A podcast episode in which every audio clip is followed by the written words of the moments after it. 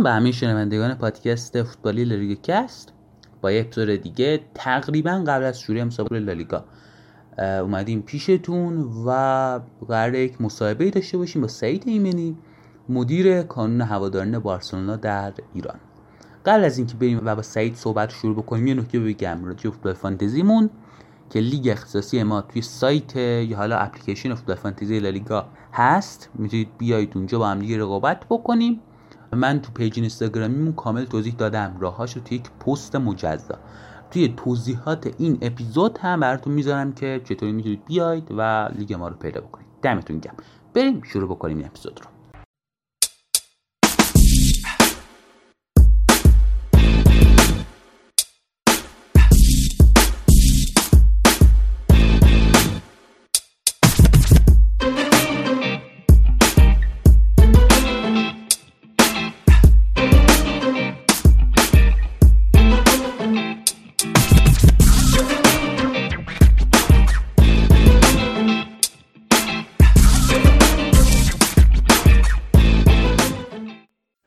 که گفتم با سعید مدیر کارنوادان بارسلونا تو ایران قرار صحبت بکنیم راجع به این اوضاع اوضاع و احوال اخیر بارسلونا. سعید جان سلام. مهدی جان سلام.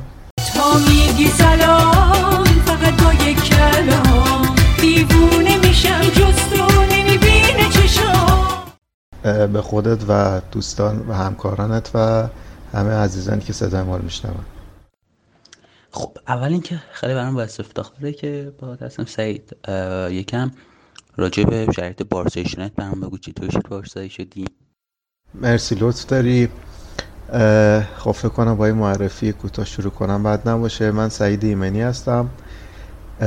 از نسل هواداره ده شستی نسل طلایی هوادار بارسا.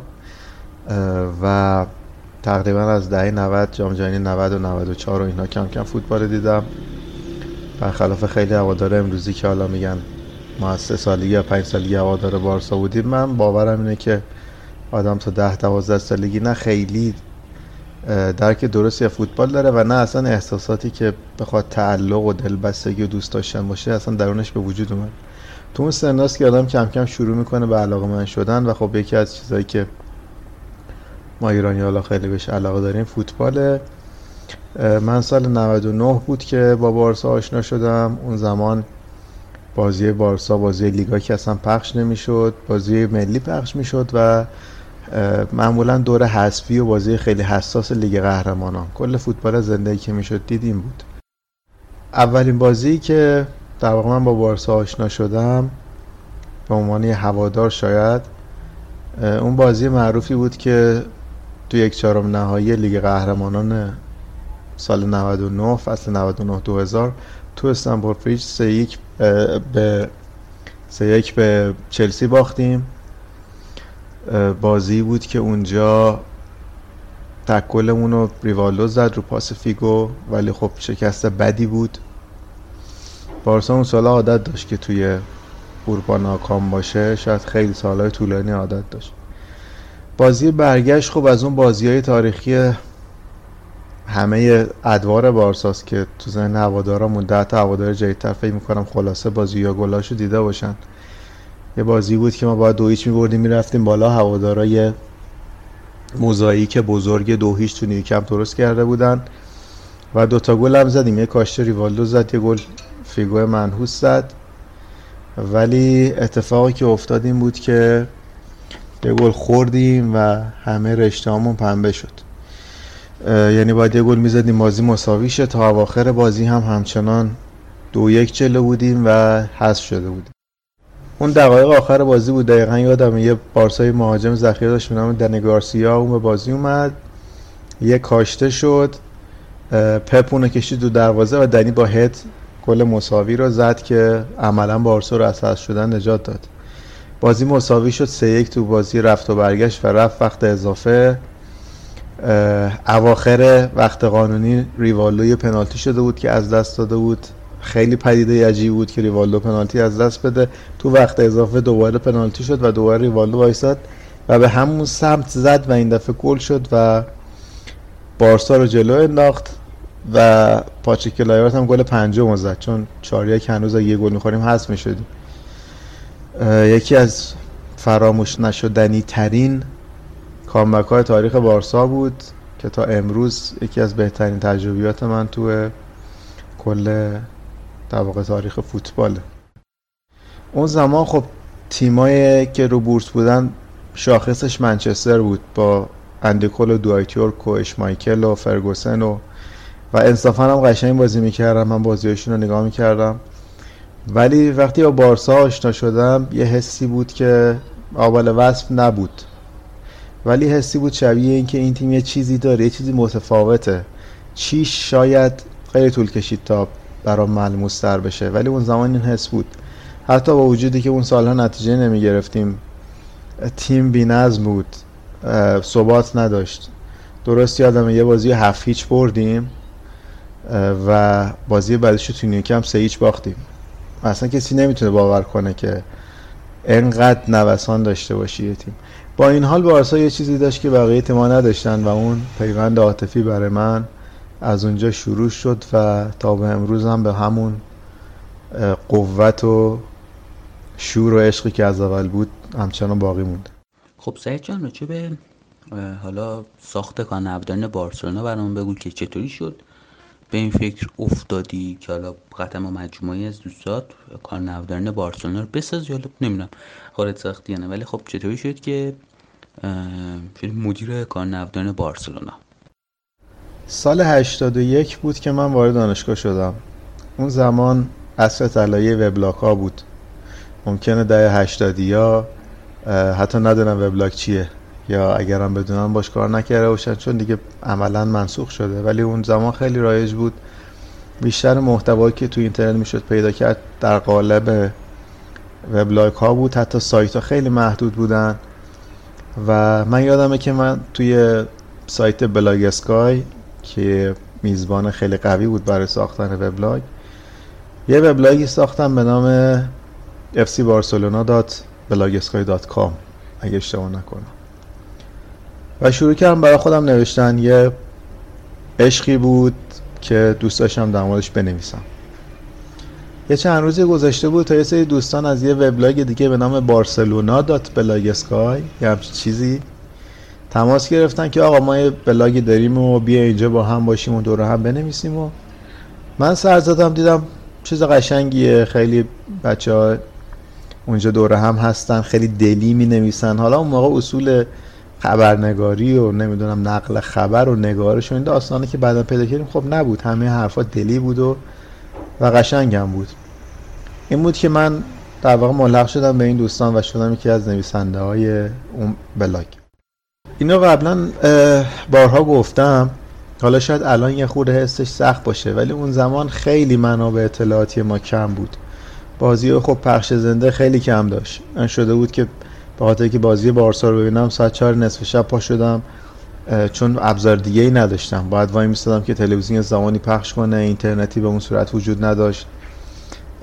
خبرگزاری های اینترنتی خیلی وجود نداشتن. و کاری که ما تو اون بلاگ می‌کردیم عملا منحصر به فرد بود.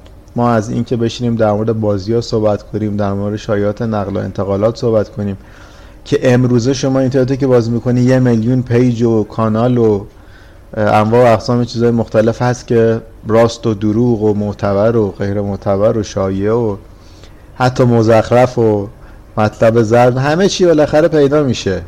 منتها اون زمان نبود واقعا و اون بلاگی که ما داشتیم یک کانون کوچیکی بود بین هواداره بارسا که خب اون موقع خیلی کمتر از الان بودن.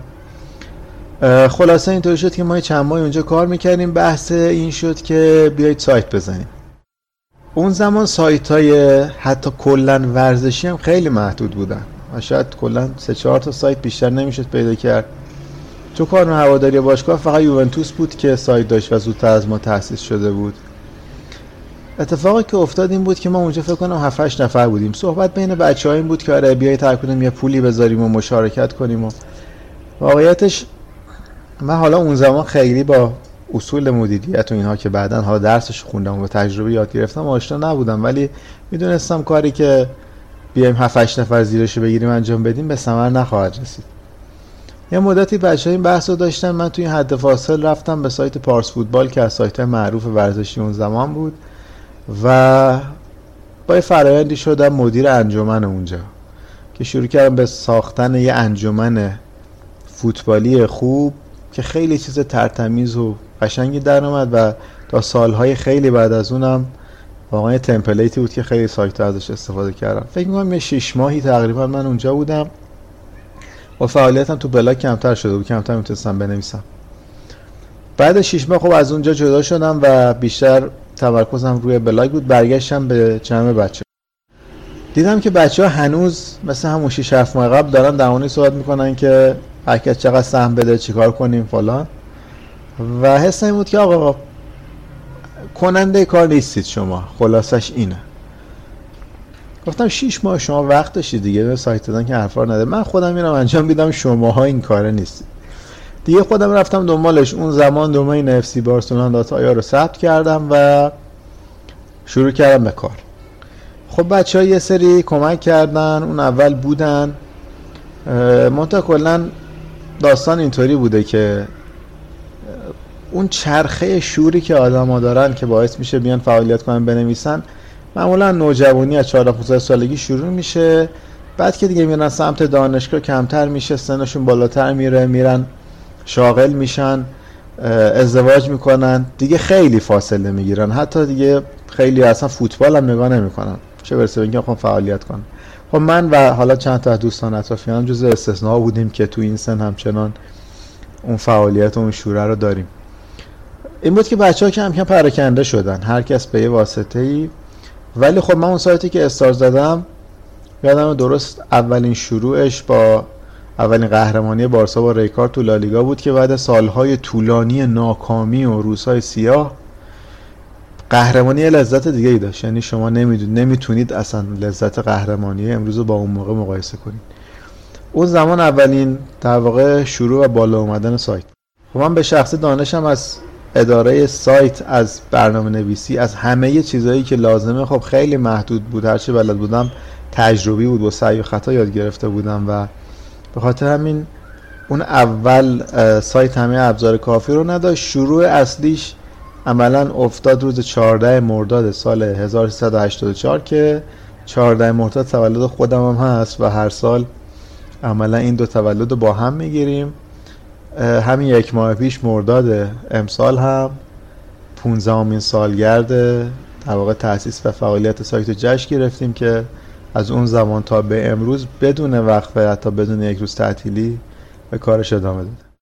به به به به. یعنی من عاشق همچین آدم یعنی بنویسن بخونن راجع توی محبوبشون خیلی اصلا عالیه. و من خودم به شخصه هستیم. میشه بعد یه سال مهم که خب بریم سراغ بحث فنی. اینا بپرسم که بالاخره رونالد کومان شد سرمربی بارسلونا. حالا خیلی می‌گفتن که در حد بارسلونا نیست. خیلی میگن البته. بعد اینکه آرزوش بوده سرمربی بارسلونا بشه و این حرف ها هم میگن که خب خوبه. یک نسلیه. از نسل قدیم یوان کرف. من می‌خوام ببینم شما و سعی جان تو نظرت راجع به رونالد کومان چی؟ یعنی میشه روش حساب کرد یا نه؟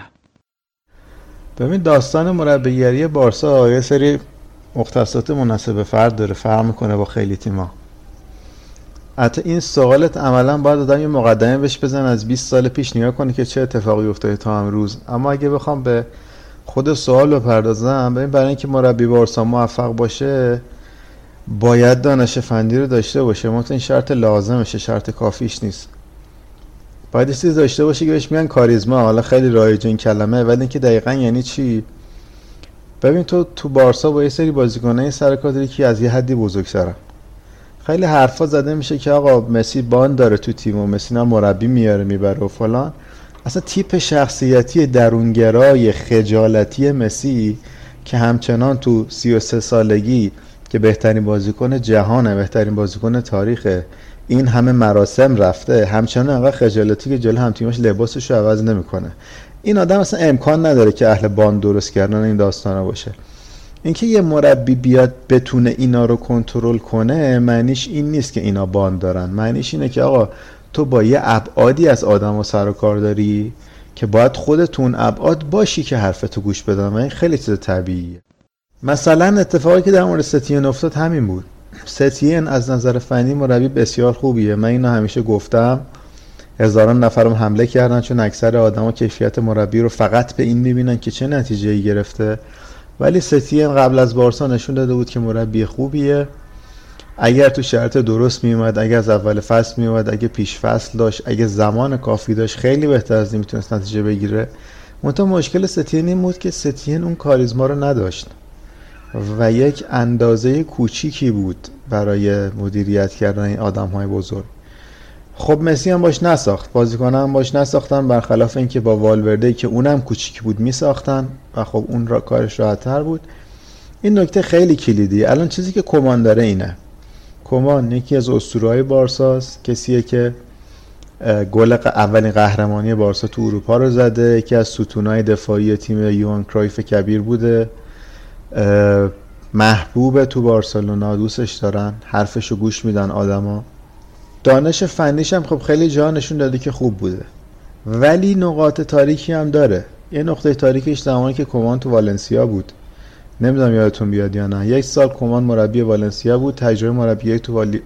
لالیگا رو داره و تجربه بسیار بدی داشت. یعنی والنسیا تا اواخر جدول رفته بود حتی داشت به منطقه سقوط می‌رسید و کمان اخراج شد از اون تیم. البته نباید یه مربی رو اینطوری قضاوت کرد. من باید بهتون بگم که ریکاردی که پایه‌گذار نسل فعلی بارساس و شاید بعد از یوان کرایف کبیر بدون شک بزرگترین مربی بارساس از جهت اینکه آینده رو ساخت. قبل از اینکه بیاد بارسا با یه تیم تو لیگ هلند سقوط کرده بود. و شاید آدمایی که همه چی رو به نتیجه می‌بینن فوتبال رو فقط نتیجه می‌بینن اون موقع اگه بودن قطعا می‌گفتن آقا این که اصلا مربی نیست. این کیه برشید آوردید بارسا؟ این که تیمش سقوط کرده. این بار از این چیزهایی که در مورد ستین یا بقیه هم میگن. این که باید بره نمی‌دونم تو کوچهش مربیگری کنه. این حرفا. ولی ریکارد اومد به اون دیدی که لاپورتا داشت. کل بارسا رو شخص داد و یه چیز جدیدی ساخت. امروز ما به همچین چیزی نیاز داریم. امروز ما دوباره به یک زوج لاپورتا ریکاردی نیاز داریم که بیاد همه چیز رو شخ بزنه و از اول بسازه. نمی‌دونم کمان چقدر می‌تونه این کار رو بکنه. کمان خودش هم می‌دونه که به عنوان یه مربی حد فاصلی اومده. احتمالا تا اینکه مدیر بعدی چه کسی باشه ژاوی بیاد یا نه یا چه اتفاقی بیفته. و من فکر می‌کنم این سالی که پیش رو یه سال گذره بین دو نسل. یعنی یه سری چیزا تغییر می‌کنه. حالا یه تغییرات خیلی جزئی کمتر از انتظار ما شروع شده مثل رفتن سوارز راکیتیچ ویدال.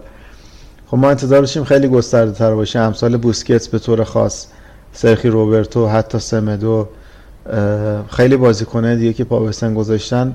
برن و فضا برای جوونا باز چه تغییرات شروع شده. فعلا کم ضعیف من شروع کمان رو با مسی دوست نداشتم. در عین حال که کاملا به این معتقدم که مربی باید رئیس تیم باشه اما به نظرم رفتار کومان نسنجیده بود. ببینید زمانی که لویز انریکه اومد بارسا لویز انریکه رو که زمان بازیش میشناختن می‌دونستن که یکی از بی‌نظیرترین اسطوره‌های بارساست که کمتر از خیلی های دیگه شناخته میشه ولی واقعا نماد غیرت و تعصب بود. زمانی که عنوان مربی اومد بارسا همش این بحث مطرح بود که احتمالا یادتون بیاد. که آقا مسی با انریکه مشکل داره مسی حرف انریکه رو نمی‌خونه این داستان ها حتی یادم یه زمان این بحث مطرح شد که آقا انریکه جرئت نمی‌کنه مسی رو عوض کنه. ببین این حرف که در اومد بازی بعدی انریکه دقیقه 60 مسی رو کشید بیرون. و اونجا خواست بگه آقا من رئیسم شوخی ندارم با کسی. انریکه آدمی بود که از روز اول می‌گفت من رئیسم. و شوخی نداشت با کسی. ولی کاریزما و جایگاهش رو داشت که این حرفو بزنه و حرفش رو به کرسی نشوند و مسی باش رفیق شد. در این حد با هم خوب شدن که بعد از اینکه انریکه از بارسا رفت سال بعدش مسی تو رأیگیری به عنوان بهترین بازیکن دنیا اسم انریکه رو نوشت. در که رسانه ها می‌گفتن اینا با هم مشکل دارن ولی این اتفاق نشون داد که نه اصلا اینطوری نبوده. گربه رو دم هجله کشتن راه داره. اینکه کمان همون لحظه اول اومد به مسی اونطور که حتی درس کرده حالا معلوم نیست راست و دروغش. ولی شایعات اینطوری میگه همون اول اومد گفت آقا دیگه خبری نیست و اون ممر لولو برد و دیگه از اون داستانه نیست که تو رخکن برای خودت اشغال کنی و فلان اینها. برخورش تند بوده. یعنی اول باید به خصوص مسی تو شرایط تحت فشار زیاد بعد اون باخت وحشتناک که شب باخت بایرن تنها نگرانی من این بود که مسی نگه میرم. اون موقع اصلا مطرح نشده بود. ولی خب مشخص بود. کسایی که بارسا رو دنبال می‌کنن این حسو داشتن. کمان باید با نرمش رفتار می‌کرد. به نظرم اونجا مدیریت غلطی کرد. و شما همیشه باید بتونی اصطلاحا بین هویج و چماق درست بازی کنی. باید بدونی کجا صفر وایسی کجا نرم باشی کجا تهدید کنی کجا لطف کنی کجا ببخشی کجا نبخشی. به نظرم تو قدم اول کومان اشتباه کرده. در مورد خریداش تا حالا نمی‌تونم خیلی قاطع نظر بدم. اینکه گزینه‌ای مثل واینالدوم که سی سالشه گزینه مثل دپای که حالا سنش کمتر 26 سالشه ولی خیلی تجربیات ناموفق داره. سیر نزولی رفته توه مسیر شغلیش. اینا چقدر به درد بارسا می‌خورن نمی‌دونم. تو تاریخ بارسا داشتیم بازیکنایی که اسمشون بزرگ نبوده اومدن خیلی موفق بودن. شاید اینطوری باشه. شاید کمان واینالدومو می‌خواد که اون شلی و سستی و ضعفی که توی وسط خط آفک هست که دلیل اصلیش حضور بوسکتسه شاید اون رو می‌خواد پوشش بده. اگر این کار رو بخواد بکنه احتمالا ارزشمنده و رو به جلوه. ولی تا حالا نشونه ای که به ما بده که بگیم آقا این آدم تر... خواهد ترکون نداده. ریکارد اینو داد. ریکارد سال اولش اواسط فصل اومد یعنی پیش فصل و اینا هم نداشت. سال دوم بود که تیم عوض کرد. یه سری ریخ بیرون بازیکن خودش آورد ولی همون سال اول هم بارسا از شرایطی که تا 16 هم 17 هم جدول رفته بود اگه اشتباه نکنم. اون زمان اون وضع تیم خراب بود. آخر فصل تیم نایب قهرمان که تو برنابو برد تیمو و رئال شکست داد. و این حس رو داشتیم. همه این باور داشتیم که آقا این تیم الان یه بمب هسته‌ای که خواهد ترکید من این حس رو به شخصی در مورد کمان ندارم. خیلی آرزو می‌کنم که موفق شه لاقل ناموفق نباشه. لاقل فاجعه به بار نیاره. لاقل خبری کامبک و روم و آنفیلد و نمیم هشت گل خوردن و اینا نباشه. و بتونه یه خورده شرایط پایدار نگه داره. چون همچنان فکر می‌کنم که تغییر نسل بارسا با مدیر بعدی و احتمالا جاوی اتفاق خواهد افتاد. امیدوارم این فاز گذار رو کمان بتونه به خوبی مدیریت کنه. ابزارش از نظر کاریزما از نظر شخصیت از نظر اینکه خودش چقدر بزرگه داره. یکی از بهترین تاریخ بارسا بوده یکی از گلزن ترین مدافع تاریخ دنیا بوده. ابزار فنیش هم به نظر میاد به اون عمل کرده. که حالا تو لیگ انگلیس داشت تو تیم ملی هلند داشت به نظر میاد که داره. و ولی خب فوتبال همچنان شانس درش دخیله. امیدوارم اتفاقات خوب رقم بخوره و ما بتونیم یه فصل رو به جلوی داشته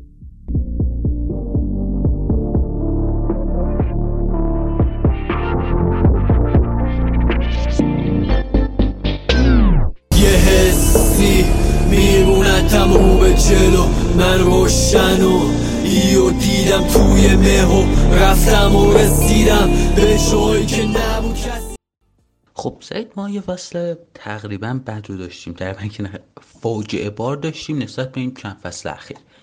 بعد از اون تیمی که سگانه گرفته بود و حالا همیشه دقیقا مدعی لالیگا بود. حتی در دورانی که والورده سرمربی تیم بود و خیلی می‌گفتن که اوضاع بده موفق شده بود لالیگا و جام حذفی رو بگیرید دبل داخلی رو انجام بده اما امسال نه لالیگا رو بردیم نه جام حذفی رو و توی لیگ قهرمانان هم.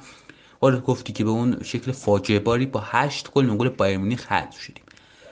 از این فصل بگیم اینکه والورده شروع فصل یعنی والورده فصل قبلش خودشو باخته بود. تیمی که توی آنفیل چهار خورد و فینال کوپا دره به والنسیا باخت. به نظر من بعد همونجا اخراج می‌شد اخراج می‌شد. چون این سرمربی قطعا توانایی این رو نداشت که با اون ضربه روحی که خورده بود فصل بعد بیاد تا سرمربی بارسا بشه. شروع این فصل هم که بارسا تو بازی داخلی تقریبا خوب بود اما خوب تو بازی خارج از خانه افتضاح داشت بازی می‌کرد. یعنی هر تیمی بخوایم توی بازی خارج از خانه باختیم. و من سوالم اینه حالا بعدش هم که ستین اومد و اتفاقاتی که با ستین افتاد. راجع به این فصل بارسا یکم صحبت بکنیم و مسیری که تیم طی کرد تا این فاجعه ها رقم بخوره. ببین حرف آخر اول بزنم. بدون تردید والورده بدترین مربی تاریخ بارساست بدون شک. اینو من نمیگم که از سال 2000 تا 2003 که ریکارد اومد انبوهی از مربیان به درد نخور. از نمی‌دونم سرافره گرفته تا خود رکساچ تا حتی فنخال داره دومش. اما اقسام مربی به درد نخور می اومدن رو نیمکت بارسا میشستن که ما نمی‌فهمیم چیکار دارن می‌کنن. با وجود همه این چیزایی که دیدم اون زمان اون دوره تاریکی که ما داشتیم بحث این نبود که ما تو لیگ قهرمانان حذف شدیم. ما یک سال تو اون بازی تماشایی که حتما دیدید که ریوالدو جلو والنسیا هتریک کرد تو نیوکم اون گل برگردون فوق العاده دقیقه 90 ما با بردن اون بازی قهرمان نشدیم. ما چهارم شدیم تو لالیگا. سهمیه اروپا گرفتیم و جشن گرفتیم. ما هوادارا جشن گرفتیم که ما سهمیه لیگ قهرمانان گرفتیم. ببین ما یه همچی روزایی رو دیدیم. برای همینه که نگاهمون فرق می‌کنه با هواداری که از زمان اوج گرفتن بارسا شناختن. با همه اینا که دیدم میگم والورده بدون شک بدترین مربی تاریخ بارساست. نه به خاطر نتایج. شما یه مقدار که فوتبال رو عمیقتر دنبال کنی می‌بینی که فوتبال همه چیزش نتیجه نیست فوتبال همه چیزش حتی آمار هم نیست. ممکنه بازیکنی آمارش خیلی خوب باشه نمونه واضحش رونالدوه. تو خیلی از آمار بعد مسی بهترینه ولی ما می‌دونیم که با خیلی بزرگای تاریخ از پله و مارادونا گرفته تا یوان کرویف کبیر که به نظر من از اونها بزرگتره اصلا قابل قیاس نیست ولی خب آمار بهتری داره. چرا میگم والورده بدترین مربی تاریخه؟ ببین از اولی که والورده اومد خب از نظر نتیجه تیم بد نبود. حالا با اون شکلی که هوادارا لوئیز انریکه رو اذیت کردن و به محض اینکه حس کرد که کار داره سخت میشه مثل آدم شرافتمند استفاده و رفت نقطه مقابل والورده که انقدر وایساد تا با لغت بیرونش کردن. بعد اون داستان تیم از نظر نتیجه بد نبود. یعنی تو طول فصل تا زمان که فاجعه روم اتفاق افتاد تقریبا قاطبه هوادارا 80 90 هوادار 80 90 درصد هوادارا برای والورده هورا میکشیدن. و می‌گفتن این عالی و فلان. من به شخص از همون اول اتفاقی تهش افتاد برام قابل تشخیص بود چون این پترن رو در گذشته دیده بودم تجربه کرده بودم. توی بارسا شما نمی‌تونی از اون جوگا توی قدیمی از اون توتال فوتبال از اون سبک بازی زیبا دست بکشی. درست جنس هوادارا تغییر کردن به واسطه اینکه بارسا تو این سالا قهرمان شد. دیگه هر کس و ناکسی اومد هوادار بارسا شد حجم هوادارا شد ده برابر صد برابر هزار برابر. به همون نسبت کیفیت افت کرد. اون هواداری که سال 2000 بود که با بارسای سهمیه بگیر هورا می‌کشید کجا؟ به هواداری که امروز بابت قهرمان نشدن به همه فوش میده کجا؟ خب اینا قابل قیاس نیست.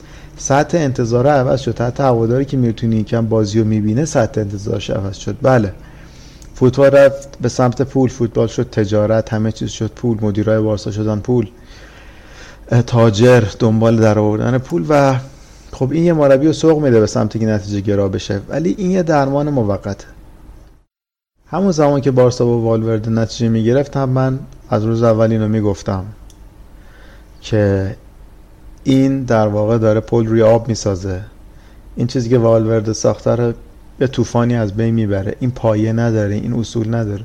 ببین تیم ریکارد که ریکارد حالا ریشه هاشو ساخت تیم پپ که بهترین ترکیب تاریخ بارسا رو داشت واقعا بی‌نظیر بود که عملا کاشته های طلایی ریکارد رو پپ اومد برداشت که خیلی خوبم برداشت کرد و بازی های زیبا نتیجه خیلی درخشان. تیم لویزنه که همینطور با ارتقا دادن تیکی تاکا من میگم تیکی تاکای پلاس رو لویزنه که معرفی کرد.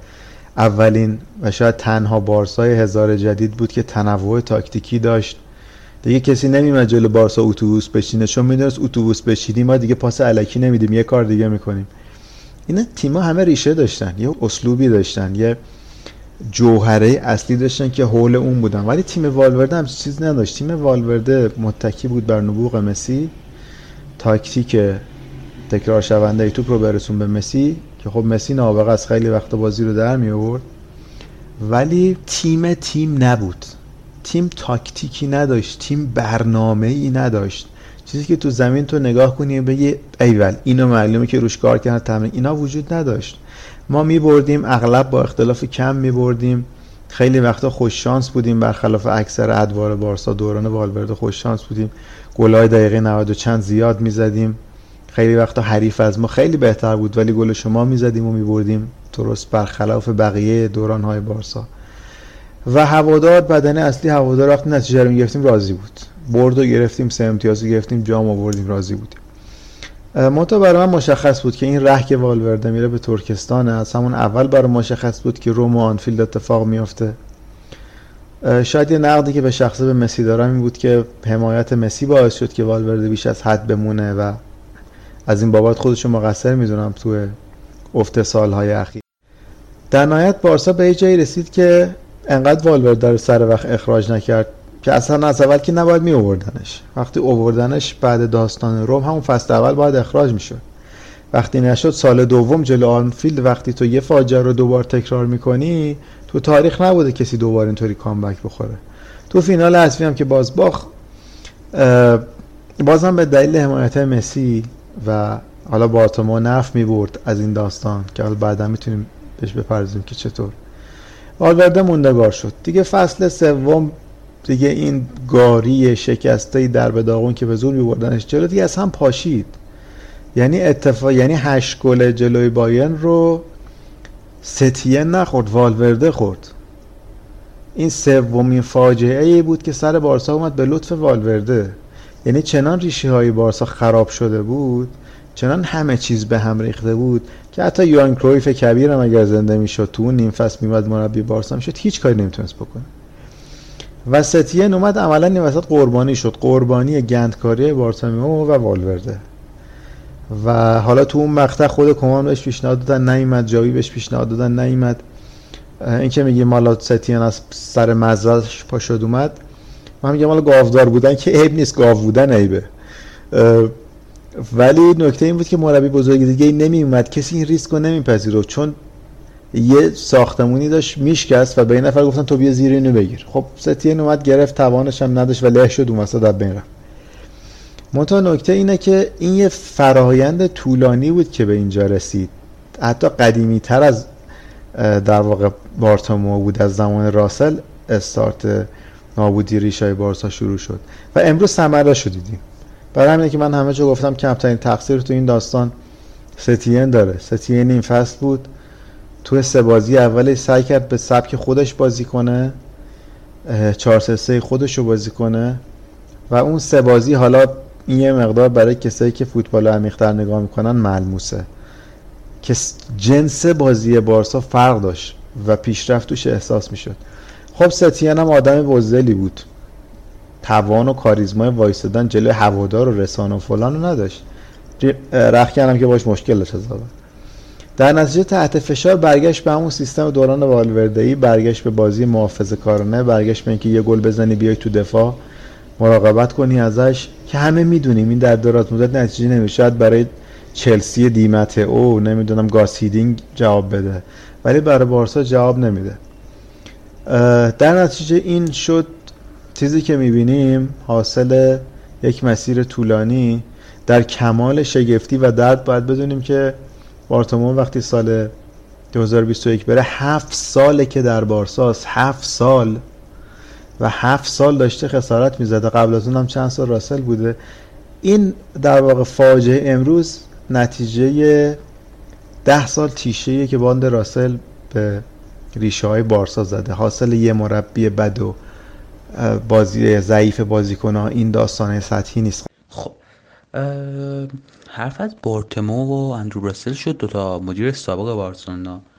با راسل خب کاری زیاد نداریم. چون بارتمو تو این شب سال اخیر مدیریت بارسلونا رو بر عهده داشته راجع بارتمو حرف بزنیم. این نحوه مدیریتش. می‌دونیم که خب بارتمو بیشتر به دنبال پوله یعنی بیشتر به دنبال تجارت از طریق بارسلونا که خب اکثر مدیرای فوتبالی دارن می‌کنن. این یعنی خودت هم گفتی کاملا داره میره به سمت پولی شدن. بعد اینکه کارهای از قبیل اینکه مثلا یک پیج به یک افرادی مثلا دستمزدی می‌داد تا در صورت باخت تیم تقصیر رو گردن بازیکنها و سرمربی بندازه. کاری که توی آنفیلد و روم و تو بازی آنفیلد و روم مقابل لیورپول و روم افتاد. خواهم نظرت راجع به بارتومئو رو بدونم و نحوه مدیریتش در رأس اینها. این همه مدیر خوب بارسلونا داشت مثلا خوان لاپورتا و همهشون شاید میراثشون اومد و رسید دست بارتمو الان می‌خوام نظرت راجع به بارتمو رو بدونم. شاید از همون اولم اشتباهی بود اومدش نمی‌دونم. ببین دو تا نکته رو اول بگم. یک نظرم رو در مورد بارتومو نمی‌تونم درست بگم چون قابل پخش نیست. دو اینکه گفتی بارسا مدیر خوبی در طول تاریخ داشته نه کاملا برعکسه. بارسا یه مجموعه ای از مدیرهای مزخرف افتضاح و هر چی که بگی. تو طول تاریخ که نیا کنی لیست طویلی هست از بازیکنهای بزرگی که با بیکفایتی مدیرا از این تیم رفتن یا بیرون انداخته شدن. ببین تو نگاه می‌کنی مارادونا به اون عظمت دو سال تو بارسا بوده. رونالدو اوریجینال دو سه سال تو بارسا بود. روماریو که تا چهل سالگیش بازی می‌کرد و میدرخشید اونطوری. ریوالدو اونطوری. اینا همه ستاره ها و اوجوبه های تیم بودن. اینا نظیر بودن. حالا شاید مسی نبودن ولی تو عصر خودشون نظیر بودن. و تو باورت نمیشه. تو وهله اول خود می‌پرسی آقا مارادونا بارسا بود. چرا دو سال بود؟ چرا 20 سال نگرش نداشتن؟ وقتی میری بررسی می‌کنی می‌بینی که دقیقا هیچ دلیلی جز حماقت شخص مدیر باشگاه و هیئت مدیرش وجود نداشته. حالا حماقت یه بخشیش ذاتیه. خب یه قادم احمقه. یه وقتی هست که طرف احمق نیست کار بلد نیست. یه وقتی هست که طرف نه کارم بلده بزدله. نمی‌تونه جلوی یه سری جریان ها بیسته نمی‌تونه وایس دفاع کنه. و یه مدیر باید مجموعش دفاع کنه. حتی یه آدمی که مدیر پنج نفر آدمه تا یه آدمی که مدیر کارخونه چند هزار نفری. باید بلد باشه وایس دفاع کنه هزینه بده زخم بخوره سیلی بخوره محافظت کنه. مثل یه حفاظ یه مجموعه است یه مدیر. مدیر بارسا اینطوری نبودن. و به چی برمیگرده؟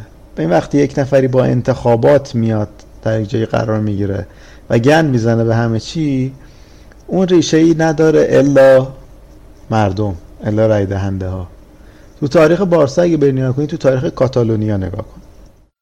ببین الان همچنان دقیقه 17 و 14 تمام بازی در نیمکه هم هوادارا شعار میدن. چرا؟ فکر می‌کنم اکثرا این داستان رو نمی‌دونن. سال 1714 توی یه مجموعه جنگای داخلی اسپانیا که تو اسپانیا 4 5 بار انقلاب میشه که همشون هم سرکوب میشه کاتالونیا یه مدتی در واقع مستقل میشه و خودمختار میشه و از اسپانیا جدا میشه. چیزی که نگاه می‌کنیم می‌بینی خب ما تو کشور خودمون انقلاب دیدیم تو دوره قاره اطرافمون خیلی انقلاب دیدیم. می‌دونیم انقلاب چطوری اتفاق میفته تو کاتالونیا این شکلی نیست. یعنی شما انتظار دارید که آقا وقتی می‌خواد جای انقلاب کنه خب مردم میان سنگر تشکیل میدن میجنگن کشته میشن شکنجه میشن.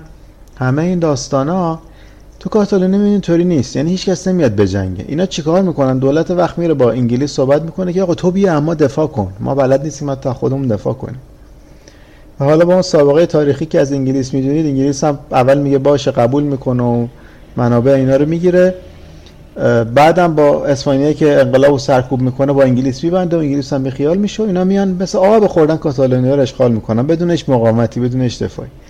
ببین یه سابقه فرهنگی این چند قرن ریشه داره حتی چند هزار سال. اینکه چرا امروز یه نفری مثل بارتمو در حضور لاپورتا رأی میاره؟ این اتفاقی نیست که بگیم مثلا چهار تا آدم ابلهن نمی‌دونم شانتاژ رسانه ای شد بارتومو رسانه داره که داره کم هم نداره. ولی اینا نیست ریشه داره. به مردم کاتالونیا سابقه طولانی دارن در انتخاب های احمقانه. و تو طول صد سالم که نگاه کنی مدیرای باشگاه اغلبشون این شکلی بود.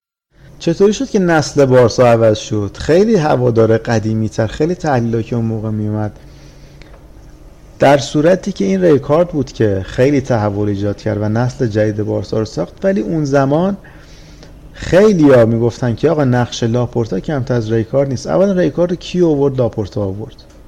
به مربی جوونی که تیم قبلش هم سقوط کرده کمتر کسی اعتماد می‌کنه. همون زمان دنبال این بودن که برن کسی که استاره مثل مورینیو رو بردارن بیارن. چه کسی به دنبال این بود؟ شخص روسل که تو تیم لاپورتا بود. نقل قول جالبی از روسل هست اون زمان که خود لاپورتا گفته. گفته روسل به من برگشت گفت آقا با یه مشت جوونه به درد نخور مثل پویول و جاوی نمیشه به هیچ جا رسید. بیا اینا رو بندازیم بیرون بریم چهار تا بازیکن اسمی بیاریم. ببین شما همین یه جمله رو که بشنوی از کسی می‌تونی بفهمی آقا این هیچی از فوتبال نمی‌فهمه. هیچی از فوتبال نمی‌فهمه. اصلا استعداد رو نمی‌تونه کشف کنه. مثل خیلی آدم هست که میرن فیفا بازی می‌کنن تو کریر مود مثلا میرن همه بازیکن ها رو می‌خرن اصلا کار ندارن این به تیم می‌خوره به ترکیب می‌خوره. اینا درکشون از فوتبال در این حد بود. زمانی که لاپورتا می‌خواست بره خب لاپورتا یه عصر طلایی بارسا رو شروع کرده بود و ادامه داده بود.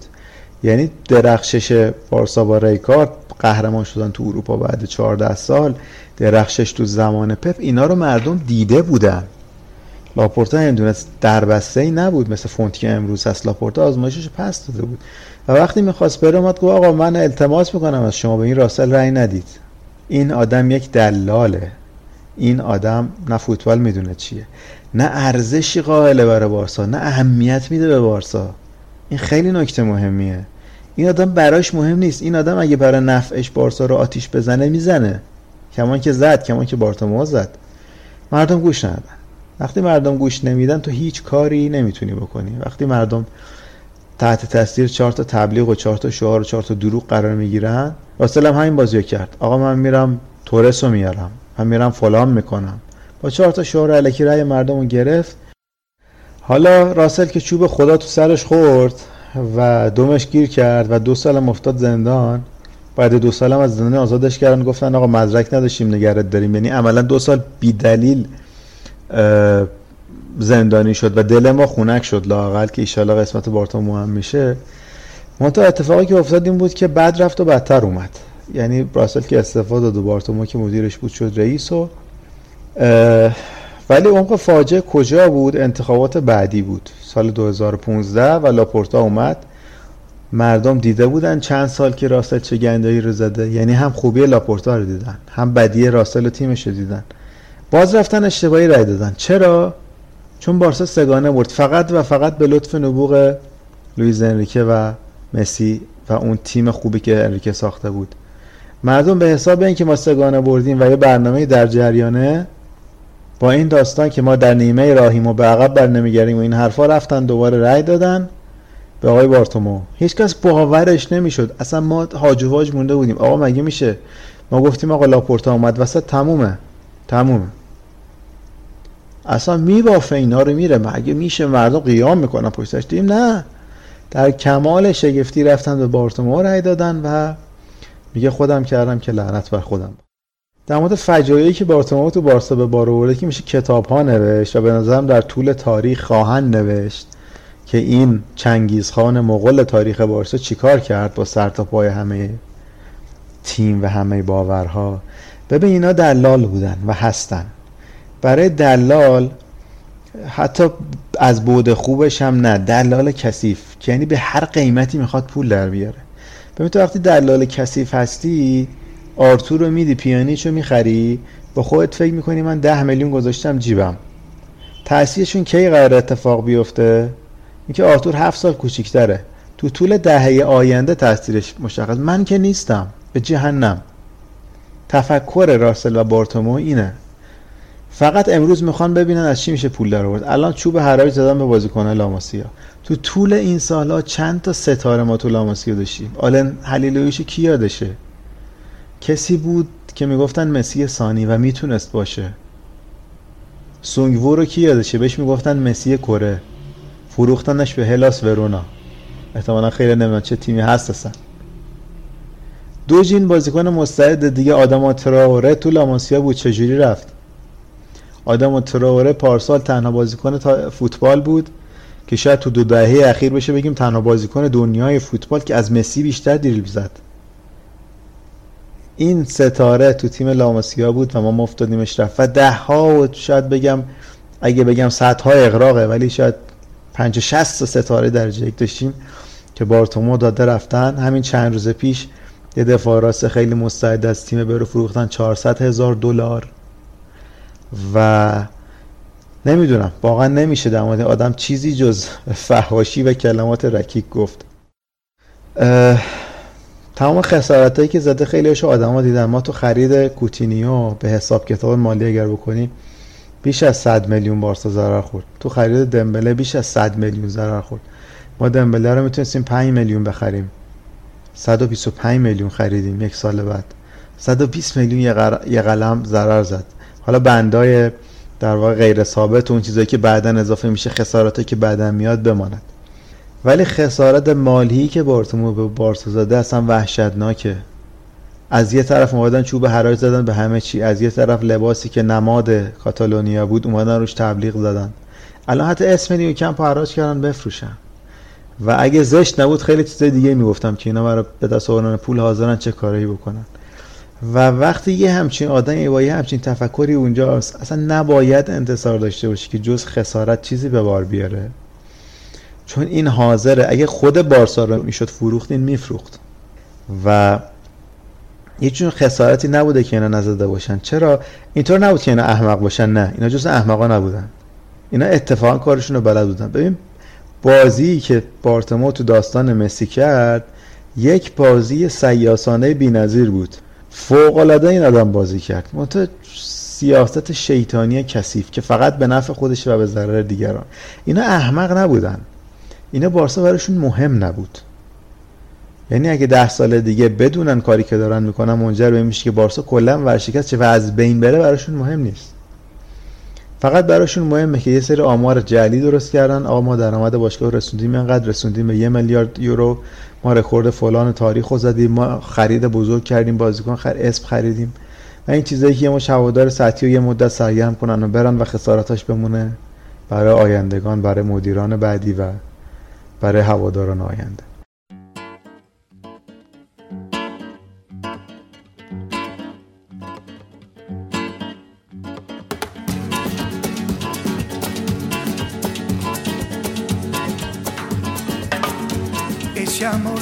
Llega sin esta manera, no tiene la culpa. Caballo le dan sabana, porque muy despreciado, por eso no te perdono llorar. Ese amor llega sin esta manera, no tiene la culpa. Amor de compra y venta, amor del pasado. Ven, ven, ven, ven,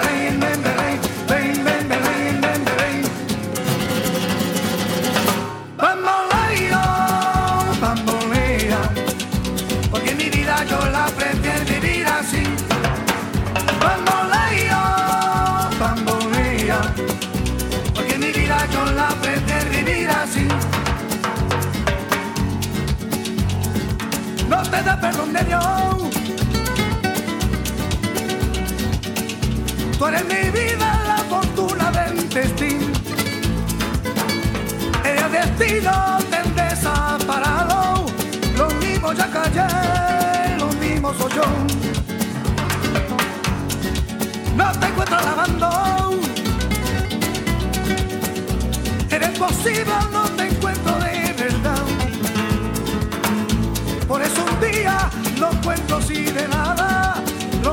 jacaré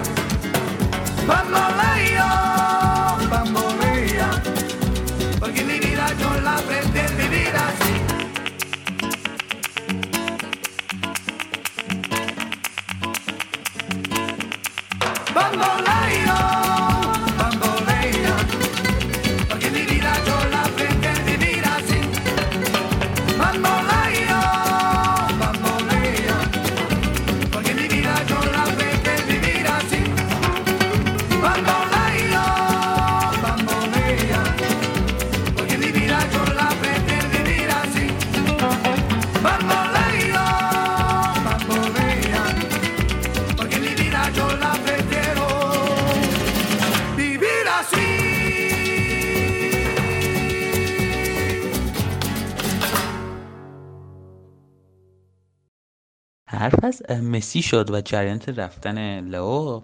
آقا چی شد؟ یعنی نمی‌دونم اصلا. مسی درست تو این سال اخیر مثلا سر اومدن لویز انریکو اینا هم گفت میرم و این حرفا. و سال قبلم خبر رفتن شد ولی هیچ وقت اینطوری جدی نشده بود که پای مذاکرهش با باشگاه دیگه بشه. یعنی مثلا نهایت مدت زمانی که گفتم میره یه هفته بود. حالا بعدش تکذیب شد این بار کاملا مشخص مجبوری مونده. مصاحبه که کرده با سایت گل گفته که من هی می‌گفتم به بارتون می‌خوام برم. می‌گفت پای نفس بازیکن آزادی برو و این حرفا. اگه می‌خوای بری. و دیدیم که مجبوری مونده توی بارسلونا لیونل مسی. می‌خوام راجع به این حاشیه ها حرف بزنیم. یکم راجع مسی مخصوصا. اینکه اصلا راجع به نقشه کاپیتانیش ما قبلا صحبت کردیم تو پادکست. توانایی کاپیتان بودن رو شاید نداره به اندازه پویول و جاوی ولی خب در کل می‌خوام نظر تو ببینم راجع این حاشیه اخیر مسی و در تو خود مسی اول. ببین اول مسی بدون تردید بهترین بازیکن تاریخ تمام. این اصلا قابل بحث نیست. دوم من به شخص مسی از زمانی میشناختم و واقعا دوستش داشتم که تو لاماسیا بازی می‌کرد. هیچ کس نمیشناختش هنوز. و یادم که تو دانشگاه کلیپاشو میبردم با هیجان به دوستام نشون می‌دادم که ببینید یه جونور اوجوبه ای من پیدا کردم تو لاماسیا. ببینید این چی کار می‌کنه. اینا رو گفتم برای اینکه وقتی من می‌خوام مسی نقد کنم بلا فاصله یه سری هواداری که حالا مسی رو خیلی مدتی هم نیست می‌شناسن سری میپرن و فوش میدن و مخالفت می‌کنن و فکر می‌کنن که دوست داشتن یه آدم به این معنی که همیشه ازش طرفداری کنی. نه اینطوری نیست. مسی تو این داستان خلاصش اینه که نه مقصره و نه بی تقصیر. نه مقصره و نه بی تقصیر. اینو باید صادقانه گفت. اما چطوری؟ ببین مسی تو مصاحبهش گفت من سالا خیلی اذیت شدم. درست. فشار زیاد بوده درست. محور تیم بوده به طور طبیعی نه از جنس باندبازی و فلان. همونطوری که لویز که گفت وابسته بودن به بهترین بازیکن تاریخ اجتناب ناپذیره. اصلا نمیشه مسی تو تیمت باشه تو باشه وابسته نباشی. این حرف غلطیه اصلا. همه اینا بوده. و وقتی تو ستون تیم میشی بیشترین فشار رو تو میاد. ناکامی ها فشار لطمش به تو میاد. کمان که مسی تو آرژانتین هم تیمش یه تنه سه تا فینال برد. با گند زدن های ایگواین و بقیه ناکام بود. و چقدر تنش تحمل کرد. بله این تنش اذیت می‌کنه. اونم یه آدم درونگرایی مثل مسی رو. ولی واقعیتش اینه. اولا من با چند بار دیدن مصاحبه مسی با سایت گل شفاف نفهمیدم دردش چیه. این خیلی عجیبه. یعنی تو گفتی من می‌خوام برم. شفاف نگفتی دردم چیه. یکی به نه زدی یکی به میخ. گفتی بارتومو بده همه ما می‌دونیم بارتومو چیه. گفتی من اذیت شدم قبوله. من مثلا نمیفهم وقتی مسی میگه تو رخکن اذیت شدم یعنی چی؟ خب رخکن که لاقل همه با مسی خوبن همه طرفدار مسی هن هوادارا. بدنه اصلیشون عاشق مسی هن. اربده می‌کشن گلو پاره می‌کنن گریبان میدارن برای مسی. بله اذیت شدی. منتها این سمت خیلی پررنگتر بوده. اینکه تو رخکن اذیت شدم نمی‌فهمم. اینکه حس کردم یه خورده مسی می‌خواد فضا رو احساسی کنه تا دل هوادارا به دست بیاره که اوورد. که کل هوادارا دلشون به دست آورد و همه تو توییتر و جای دیگه اربده کشان فریاد یال ساراتل مسی سر می‌دادن و خلاصه خودشونو میکشتن. منتها منی که از روز اول مسی از روز صفر و قبل صفر مسی عاشق مسی بودم این وسط یه نقدایی به مسی دارم. من اینو تو این چند روز توی توییتر هم داشتم می نوشتم و حالا ما توی رأیگیری که توی پیج کانون هم داشتیم که آیا رفتار مسی رو درست می‌دونید یا نه؟ تقریبا 45 درصد گفتن که نه. یعنی 45 درصد هم نقد داشتن به این رفتار مسی. چند تا بود داره. یکی این که ما همه می‌دونیم بارتومو چقدر بده. در موردش صحبت کردیم. اما آیا بارتومو بارساس نه. آیا بد بودن بارتومو توجیه پشتگرم به بارسا میشه؟ قطعا نه. مسی تو مصاحبهش تاکید کرد که من عاشق بارسام تا ابد عاشق بارسا میمونم. من به عنوان آدمی که عشق تو زندگیش به صورتهای مختلف تجربه کرده اینو به عینه دیدم. شما اگه واقعا عاشق چیزی یا کسی باشی هرگز ترکش نمی‌کنی. حتی اگه اذیتت کنه حتی اگه بزنه حتی تو گوشت بزنه. این که شما به کسی بگی من یه تعبیری تو پیج کانونم کردم گفتم آقا حرفای مسی مثل این بود که مردی به زنش بگه. عزیزم من خیلی عاشقتم خیلی دوستت دارم. اما تو الان مریض شدی من دیگه نمی‌تونم. خدا حافظ من رفتم. خیلیا اومدن به این خرده گرفتن. ولی یه خورده فکر کنید می‌بینید که واقعا داستان اینطوریه. مثل میگه من عاشق بارسا باشگاهی که همه چیز به من داده نمی‌خوام به دادگاه بکشونمش همه اینا درست. ولی تو اگر انقدر عاشقی چرا می‌خوای بری؟ این معنا نداره. اینکه بارتمو افتضاس اینکه تیم ضعیفه اینکه خریدا بد بوده اینکه شکست خوردیم اینکه ناکام بودیم معنا نداره. مسی خیلی چیزا به بارسا داده. ما تو تاریخ بارسا تاریخ 100 سال بارسا 100 سال خوردهی قبل از مسی کمتر از اون جام گرفتیم که با مسی گرفتیم. اینو نباید هیچ وقت فراموش کنیم. ما خیلی به مسی مدیونیم بدون شک. بارسا چیزی که امروز هست خیلی به مسی مدیونه اما یه رابطه دو طرفه بوده. یعنی مسی در بارسا شده بهترین بازیکن دنیا. مسی 6 تا کفش طلا برده 6 تا توپ طلا برده. کلی افتخار به دست آورده. تبدیل شده به گرون قیمت ترین بازیکن دنیا. بیشترین حقوق تو دنیای فوتبال گرفته. یه رابطه دو طرفه بوده. در این حال که نباید بگیم چون مسی پول گرفته پس حقش, بود، حقش بوده که هرچی سرش بیاد. وظیفش بوده هر کاری کرده. چشش کور. نه این قدر نشناسیه از اون طرف هم نباید بگیم آقا اون طرفش رو فراموش کنیم. خب مسی هم آیدی خودش رو داشته. چه مادی چه غیر مادی یه رابطه سازنده دو طرفه بوده. هم مسی بارسا رو بزرگ کرده هم بارسا مسی رو بزرگ کرده. از روز اول که بارسا مسی رو زیر بال و پای گرفت. پس تو اگه اینا رو می‌بینی اگه قدردونی که انصافا هم تا حالا خیلی جاها بودی. مسی به درستی گفت که خیلی پیشنهاد داشته. مسی 19 سالش بود که اینتر. ببینید این مال کیه؟ این مال 14 سال پیشه. رقم های اون موقع اونطوری بود که ما رونالدینیو رو خریدیم. 30 میلیون و رکورد بازار رو شکستیم. چند سال بعد از اون اینتر میلان حاضر بود 120 میلیون یورو 120 میلیون یورو به علاوه آدریانوی برزیلی که در اون زمان از شاخترین مهاجمای اروپا بود و بده مسی رو بگیره. مسی در طول این سالها مشتری زیاد داشته آفر زیاد داشته. عرب های خبیسی که تو فوتبال هستن که اومدن بازار فوتبال رو به گوه کشیدن مثل اون ناصر خلاف به قول سرنگ علی فر مثل اون شیخ منصور سیتی اینا حاضر بودن چندین برابر بارسا به مسی پول بدن. بله هیچ شکی نیست که مسی پول پرست نبوده و دنبال پول نبوده هرگز. هیچ کس نمی‌تونه چنین تهمتی به مسی بزنه. امروز هم اگه به سیتی بره کسی حق نداره بهش تهمت بزنه که پول پرست بوده چون نیست. این پرونده بسته. اما باز من می‌خوام برگردم به اصل حرف تو اگر عاشق بارسایی نباید بهش پشت کنی.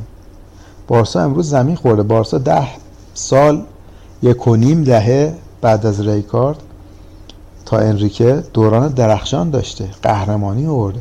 کدوم تیمی تو این بازه اندازه بارسا قهرمان شده؟ هیچ تیم.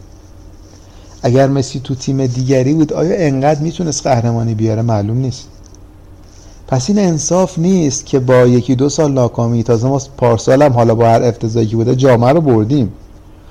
مسی تو دوران والورده توپ طلا هم برده. یعنی اینطوری که بگیم 4 5 سال مثل سال 2000 فاجعه بودیم نه. یه سال خیلی بد بودیم. دو سه سال نسبتا بد بودیم. این انصاف نیست که آدم به خاطر دو سه سال پشت کنه به بارسا بگه من می‌خوام برم. این به نظر من بیوفاییه. به نظر من نقض می‌کنه اون که میگی من عاشق بارسا. بله اگه بخوام حرفه‌ای نگاه کنیم قرارداد نگاه کنیم بگیم همه چیز عالم دو دو تا چهار تا و اون قرارداد امضا شده است. بله. با عنوان یه بازیکن حرفه‌ای قراردادش بوده می‌تونست درخواست بده قراردادش تموشه می‌تونه بره. از نظر قانونی و حقوقی کسی نمی‌تونه ایراد بگیره. ولی رابطه بابا مسی هیچ وقت رابطه حقوقی قانونی نبوده رابطه دلی بوده. و وقتی میای میگی من عاشقم هر کس که ادعا می‌کنه من عاشقم باید باش وایس بهاشو بده. کجا آدم بهاشو میده؟ وقتی که معشوقت حالش خوب نیست وقتی مریضه وقتی رسیدگی می‌خواد وقتی باید کولش کنی وقتی برات زحمت داره وقتی اذیت میشی باید شب بیداری بکشی. تو زندگی شخصی هم همینه کسی که این کار رو نکنه عاشق نیست. تو رابطه کاری هم همینه کسی که میگه من عاشقم باید این کار رو بکنه. فقط روز خوش و قهرمانی و جشن و کفش طلا و فلان نیست که. روز سیاه ما انتظار داریم مسی وایسه. مسی الان ستون تیم محور تیمه. هر چقدر که تیم قرار باشه جوون گرا بشه مسی باید تا تهش بمونه. مسیه که باید امثال ترینکاو پدری نمی‌دونم فاتی پوچ همه این کسایی که جدید اومدن و کلی هم داریم استعداد جوون مسی باید وایسه برای اینا پدری کنه باید اینا رو رشد بده. اینو بدهی عاطفی داره به ما بدهی قراردادی و مادی نه بدهی عاطفی داره به ما که این کارا رو بکنه. نباید پشت کنه. هیچ توجیهی نداره پشت کردن. هیچ توجیهی. یعنی هر بلایی سرش اومده باشه بگه گله کنه اقدام کنه. ما همیشه از این شاکی بودیم که آقا چرا مسی علیه بارسا ما حرف نمی‌زنه؟ باید می‌زد. نقطه بدتر از اون چرا مسی از والورده حمایت کرد؟ بعد فاجعه آنفیلد که روی یخ داشت حرکت می‌کرد والورده مسی اومد گفت والورده هیچ تقصیری نداره و همه تقصیر با بازیکناست. اومد گفت والورده فوق است. میگیم کاپیتان تیم موظف پشت مربیش وایسه. اوکی. حمایت های دیپلماتیک همه از هم می‌کنن. بله. در طول تاریخ دیدیم مزخرفترین بازیکنم. هم تیمیاش مربیش اطرافیانش حمایت کردن. یه وظیفه دیپلماتیکیه برای خالی نبودن عریضه برای حال داشتن هوای هم بله. ولی اینکه بیا بگی والورده فوق العاده است که هیچ تقصیری نداره. اینا پذیرفتنی نیست. مسی بابت حمایت از والورده در افتضاحات سه سال اخیر بارسا سهیمه. نمی‌تونه بگه بی تقصیرم. ببین تو نمی‌تونی بگی فاجعه روم و آنفیلد منو آزار داد به عنوان دلایلی که می‌خوای بارسا رو ترک کنی. از اون اتفاقات شوم نام ببری از والورده هم حمایت کرده باشی. نمیشه. آقا مسبب اون دوران سیاه والورده بود. تو نه تنها تلاشی نکردی برای بیرون کردن اون آدم حتی تلاش کردی برای نگه داشتنش و طول عمرش تو بارسا به حد اکثر مقدار ممکن افزایش دادی. پس تو خودت هم مقصری عزیز من.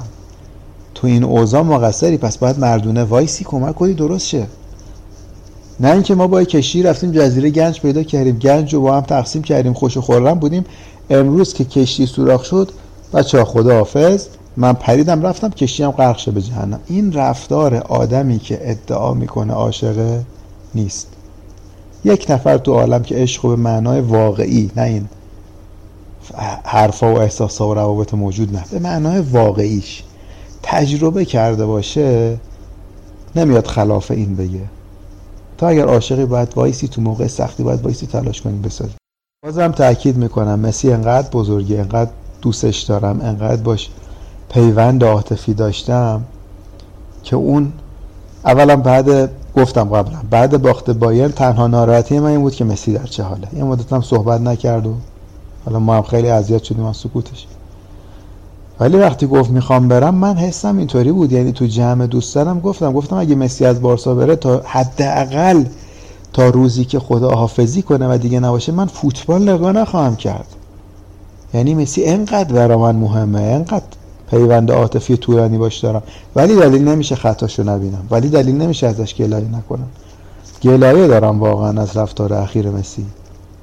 اینکه به خاطر اینکه بارتمو تو رو زده تو بارسا رو بزنی این درست نیست. بارسا همیشه اصل بارسا به مسی هیچ وقت بدی نکرده و مسی باید تا آخر پای بارسا وایسه. حتی رفتنی مثل رفتن ژاوی اینیستا رو من نمیپسندم. در عین حال که شرافتمندانه بود. یعنی لحظه ای که دیدن دارن افت می‌کنن ممکنه بارسا خسارت بخوره رفتن. ولی من همچنان رفتنایی مثل رفتن پویول رفتنی مثل لویز انریکه که شما بازیشو یادتون نمیاد. هر چقدر که از عظمت کاپیتانی پویول دیدید لویز انریکه خیلی بزرگتر بود. اونطوری که تو زمین اربده می‌کشید می‌تونم براتون مثال بزنم فیلمشو دارم براتون.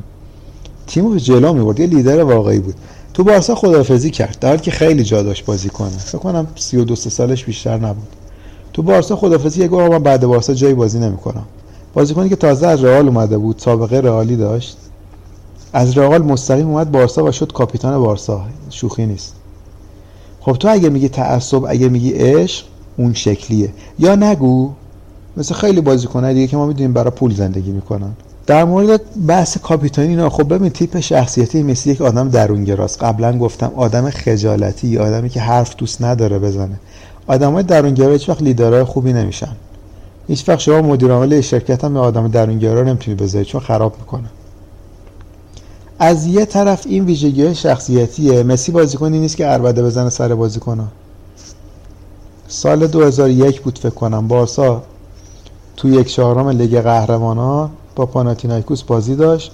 بازی رفت و اونجا یکیش باختیم. گلش هم پنالتی بود. پنالتی که پنالتی نبود. یکیش باختیم. بازی برگشت. باید حداقل با اختلاف دو گل می‌بردیم. بازی شروع شد. آقا این نامرده برای چند از وسط زمین شوت ول دادن رفت گوشه دروازه ما. اصلا عجیب غریب.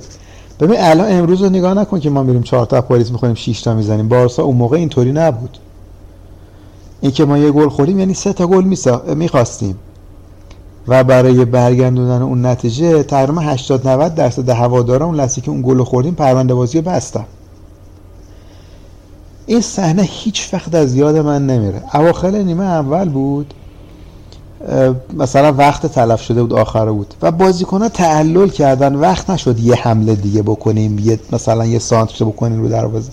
ببین داور سوتو که زد لوئیز که وسط زمین داشت اربده می‌زد سر بازیکن‌ها. فیلمش هست. اربده می‌زد کلام از سبا این توپو بکشید رو دروازه. الان وقت ما یه حمله دیگه می‌تونستیم بکنیم نکردیم. ببین اون تیپ شخصیتی فرق داره. اون اصلا تو تحلیل تیپ های شخصیتی اون کامندره اصلا لیدره. اون اونطوری متولد شد. پویول این جنس بود. پویول تو زمین اربده می‌کشید. حالا جاوی اینیستا خیلی کمتر از این بودن.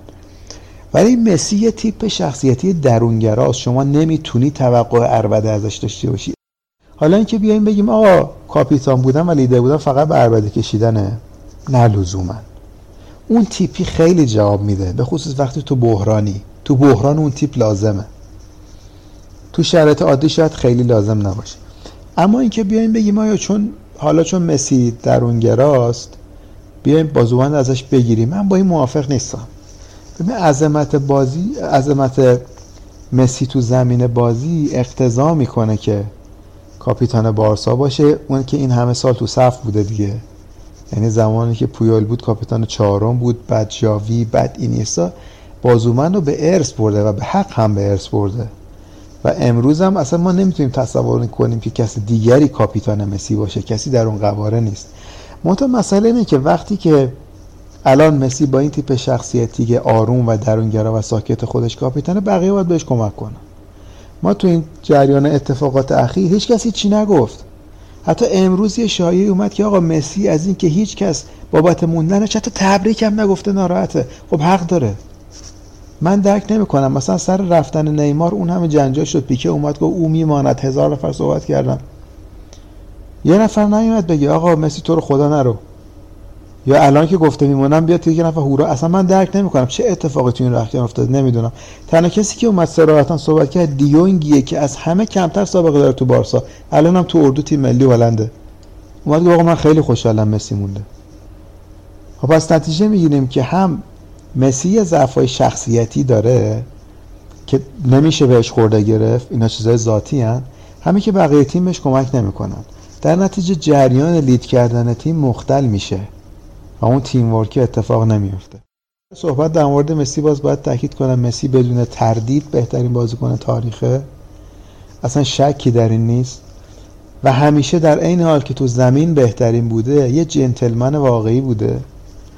یه رفتار فروتنانه داشته یه رفتار بزرگمنشانه داشته. شما نقطه مقابلش رو دیدید رونالدو. چپ و راست مسابقه می‌کنه میگه من بهترینم. به قول معروف میگن که مشکاناسی خود ببوید نه آنکه عطار بگوید. مسی اینطوری نبوده. پلی هم اومده گفته من بهترین تاریخم. مارادونا هم گفته من بهترین تاریخم. رونالدو به شکل خندهداری گفته من بهترین تاریخم. از مسی پرسیدن گفته برای مهم نیست. و واقعا هم براش مهم نبود و شعار نداده تو طول این ساله نشون داده. اینکه همیشه گفته تیم برام اولویت داره موفقیت تیمی واقعا راست گفته. و یک شخصیت فوق العاده است. شاید 90 درصد ما اینو باور کن. من و تو اگه اونجا باشیم خودمون رو گم می‌کنیم یه آدم دیگه میشیم. مسی اینطوری نیست. مسی یه شخصیت فوق العاده دوست داشتنی داره. و به خاطر همین هم است که وقتی می‌خواد بره هوادارا اینطوری منقلب میشن و کل عالم نه فقط تیم‌های فوتبال و ورزش‌های دیگه دنبال گرفتن مسی هن. متو رونالدو می‌خواد بره کسی خم به ابرو هم نمیره. هوادار رئال ناراحت هم نمیشن. چون همه چیز فقط تو زمین فوتبال این شخصیت هم هست. مسی هم تو زمین بهترین بوده و هم نظر شخصیتی بیرون زمین یکی از بهترین بوده. و به جرئت میگم دیگه هرگز مثل مسی نخواهیم دید.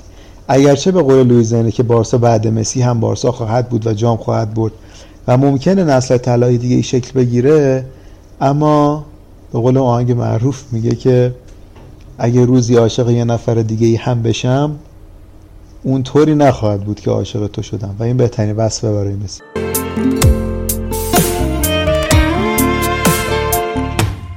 انگار باید بگذره یک عام که باورت شه. عشق یک باره. وقتی از عشق اولت رچی هر کی بیاد تکرار و تکراره. سعید با اکثر حرفایی که زدی موافقم اما خب اینکه تیپ شخصیتی مسی به کاپیتانی نمی‌خوره یکم می‌تونه به عنوان کاپیتان این مسئله رو توی خودش تقویت بکنه که اینقدر راه هم در اونگرا نباشه. مثلا سر بازی به روم لیورپول. درست چه کاری هم اگر اتفاقی مسی دادم می‌زدی که اتفاق نمی‌تونست بیفته. ولی خب می‌تونست. مسی یکم بیشتر به تیم روحیه بده نه اینکه صرفا نگاه بکنه به تابلوی نتایج و به این ور اون ور. بعد بازیکنایی که مسی رو می‌بینن دیگه می‌بینن کاپیتان اسطورهشون کسی که بازی رو نهایتش براتون براشون در میاره این شکل دیگه هم مایوس میشن. اینا هم نمی‌تونن بیان بهش کمک بکنن. باید هم به این نکته توجه کرد. مسی باید خودش خودش رو تقویت بکنه این درونگرا بودنش رو. ببین این حرف درستیه که آدم باید خودش رو در واقع تقویت بکنه و ارتقا بده. من خب خودم این تجربه شخصی رو داشتم. از یه بچه خیلی خجالتی که اصلا تو جمع حاضر نبود حاضر بشه تا به یه نقطه ای که بتونم توی دانشگاه جره چند صد تا از بهترین اساتید مملکت بتونم سمینار بدم ارائه بدم. خیلی کار سختیه خیلی کار زمان بریه و به تجربه دیدم که برای همه آدم ها میسر نیست. یعنی یه وقتی آدمی نمی‌خواد و تلاش نمی‌کنه یه وقتی آدمی اصلا نمی‌تونه ابزارش نداره. ببین وقتی در مورد تیپ شخصیتی صحبت می‌کنیم یعنی چیزی که با ما متولد شده. یه بخشی از این رو میشه تغییر داد و کم و زیاد کرد ولی اصلش رو نمیشه تغییر داد. به عنوان مثال آدمی که به طور ذاتی آدم سردیه تو ارتباط گرفتن تو ابراز محبت کردن توی گرم گرفتن با جمع این آدم تا آخر عمرش همین خواهد بود. اصلا تیپ شخصیتی چیزایی که ثابتن تغییر نمی‌کنه. بله رفتار رو میشه یه خورده تغییر داد که اونم باز برای همه میسر نیست تو بعضی شدنی نیست. ما باید اینو در نظر داشته باشیم که اولا هر آدمی یه سری نقاط مثبت داره یه سری نقاط منفی. یعنی نه آدمی هست که هیچ نقطه منفی نداشته باشه حتی مسی. نه آدمی هست که هیچ نقطه مثبتی نداشته باشه. شاید به جز بارتمو نمی‌دونم. ولی نکته اینه که مسی تو زمین وظیفهش چیه؟ ببین مسی تو زمین خیلی فراتر از یه بازیکن داره کار می‌کنه. برای بارسا ده ها بازیکن بوده تو هر بازی. ده ها بازی رو یه تنه در آورده. یعنی ما اگه 100 درصد وظیفه برای مسی تعریف کنیم بیش از هزار درصد برای ما کار کرده. پس باید یه جایی هم اگه 10 درصد 20 درصد 30 درصد ضعف داره نادیده بگیریم. نمی‌تونیم بنازیم گردنش. چون کوتاهی نکرده. دیپ شخصیتیش دست خودش نبوده. ما نمی‌تونیم توقع داشته باشیم مسی تو زمین عربده بزنه. هیچ وقت. توقع بیجاییه نه اینکه مشکل مسیه نه. من میگم آقا تو بارسا فعلی پیکه خورده این شخصیت رو داره. اگر به دلایلی نمی‌شود بازوبند و پیکه ببنده ولی می‌تونه نقش کاپیتان ایفا کنه. ببین ما تو مفاهیم لیدرشپ یا رهبری توی آکادمی این بحث رو داریم که خیلی وقتا لیدرهای غیر رسمی در یک مجموعه هستن. یعنی چی؟ یعنی شما فرض کن یه مجموعه هست یه شرکتی هست یه تیم کاری هست. یه مدیر بدی داره. یه آدمایی توی اون سازمان پیدا میشن که نقش لیدر و رهبر رو به عهده می‌گیرن. این آدم ممکنه خیلی ردش پایین باشه ممکنه کارمند جز باشه ممکنه حتی آبدارچی باشه. منتها به خاطر ویژگی های رهبری که داره دیگران دورش شکل می‌گیرن و کل جمع سود می‌بره. الان تو بارسا این وظیفه رو مثلا یه بازیکنی مثل پیکه باید انجام بده. ما از بوسکتس توقع نداریم بوسکتس تون نمی‌تونه بدوه حتی. تو دویدنش مشکل داره. حرف زدنش که هیچی بمانه ولی پیکه می‌تونه. پیکه می‌تونه مدل کوچیکی از ریزنی که باشه پویل باشه شبیه اونا باشه. می‌تونه اونجا که لازم اربده بزنه تهییج کنه. خیلی وقت هم کرده. ها ما سعی میاد نگاه کنیم کاپیتان دوم بارسا بوسکتسه من اصلا اینو درک نمی‌کنم. یعنی بوسکتس از نظر رهبری کردن تیم هزار پله از مسی بدتره. باید کاپیتان دوم بارسا پیکه می بود و باید کاپیتان غیر رسمی بارسا هم پیکه می بود. یعنی مسی خیلی وقتا میاد حرف می‌زنه. حالا گاهی وقتی دیدیم که یه چاخجونه ای هم کشیده یه کله ای هم زده یه خورده اون پرخاشگریه که لازمه یه مقداریشو انجام داده. ولی پیکه باید نقش بیاد بازی کنه. ما هیچ وقت نمی‌تونیم توقع داشته باشیم که آقای مسی بیاد تمام وظیفه تهییج کردن جنگیدن اربده زدن تیمو به جلو روندن رو انجام بده چون این در توانایی مسی نیست. کما اینکه ما انتظار نداریم که پیکه بیاد مثل مسی دریب بزنه نه آدم انتظار داشته باشیم که مسی بیاد مثل پیکه اربده بزنه. باید هر کس نقشش خودش بازی کنه کنار هم تیم یعنی اینکه همه آدما مجموعه تلاششون به یه ثمر می‌رسه. هر کی نقش خودش رو درست بازی کنه این تیمه به جلو میره. این به نظرم ایرادی نیست که به مسی بشه وارد دونست خب صحبت کردیم اندازه کافی راجع مسی بگذریم از جریان مسی. یه سوال خیلی مهم. الان بارسلونا از خودش مشکلات زیادی داره از خط دفاعی بگیر تا خط حمله. اول بگم که به نظر تیم باید در فصل بعد چه خریدایی رو داشته باشه یعنی چه بازیکنایی بیان به تیم. و اینکه نظر راجع فصل بعد بارسلونا چیه پیش بینی از عملکرد که تیم می‌تونه فصل بعد داشته باشه و همراه بازیکنایی که باید تیم بارسلونا بخره. برای تقویتش تو فصل بعد حالا میگن. کومان واینالدوم و دپای رو می‌خواد. ولی می‌خوام نظر شخصی خودت به عنوان مدیر کار بارسلونا تو ایران بدونم. نظر راجع به خریده که بارسلونا باید برای فصل بعد انجام بده. ببین در مورد خریدا مشکلی که بارسا تو سالهای اخیر داشته اغلب تو سمت دفاع بوده. خب این به چشم اومده بابت گلای زیادی که خوردیم یا سوتی عجیب غریبی که دادیم. من می‌خوام یه قدم عقبتر برم و عمیقتر نگاه کنم. مشکل دفاع بارسا لزوما به معنی مدافعین بد نبوده. چیزی که از طرف مدافعات از طرف هوادارا بخش اصلیشون تلقی میشه که آقا وقتی تیم گل می‌خوره میان مثلا پیک فوش میدن. بدونه که این آقا چقدر سهم داشته. اصلا کلا من اینو تو عمومی میگم قبل اینکه فوش بدید یا حساب بکنید این طرف چقدر سهم داشته. به اندازه سهمش فوش بدید. چه مربی باشه چه بازیکن. ببین یه مشکلی که بارسا تو طول این سالها داشته شخص بوسکتس بوده. بوسکتس بازیکنیه که بین هوادارا محبوبه. هنوز که هنوزه ازش دفاع می‌کنن. یکی از اون بازیکناییه که نمی‌دونم جریان رسانه ای نمی‌دونم چطوره.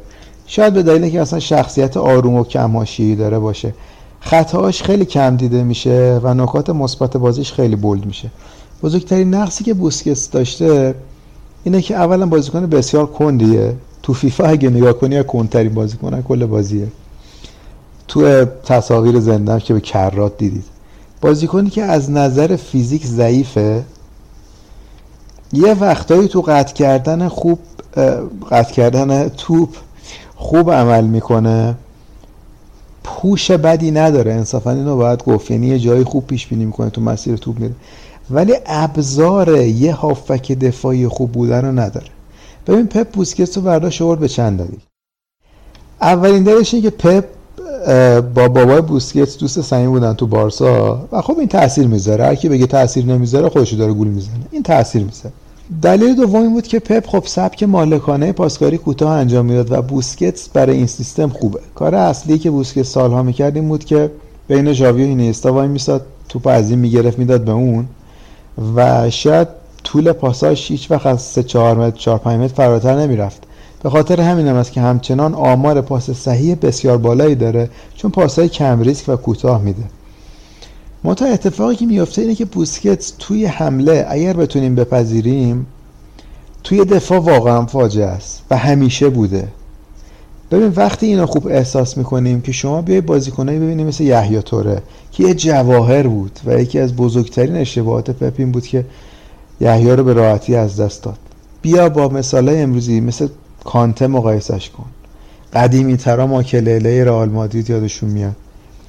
ببین اینا یه قولایی بودن وسط زمین که وقتی حریف حمله می‌کرد حمله حریف رو میبلعیدن.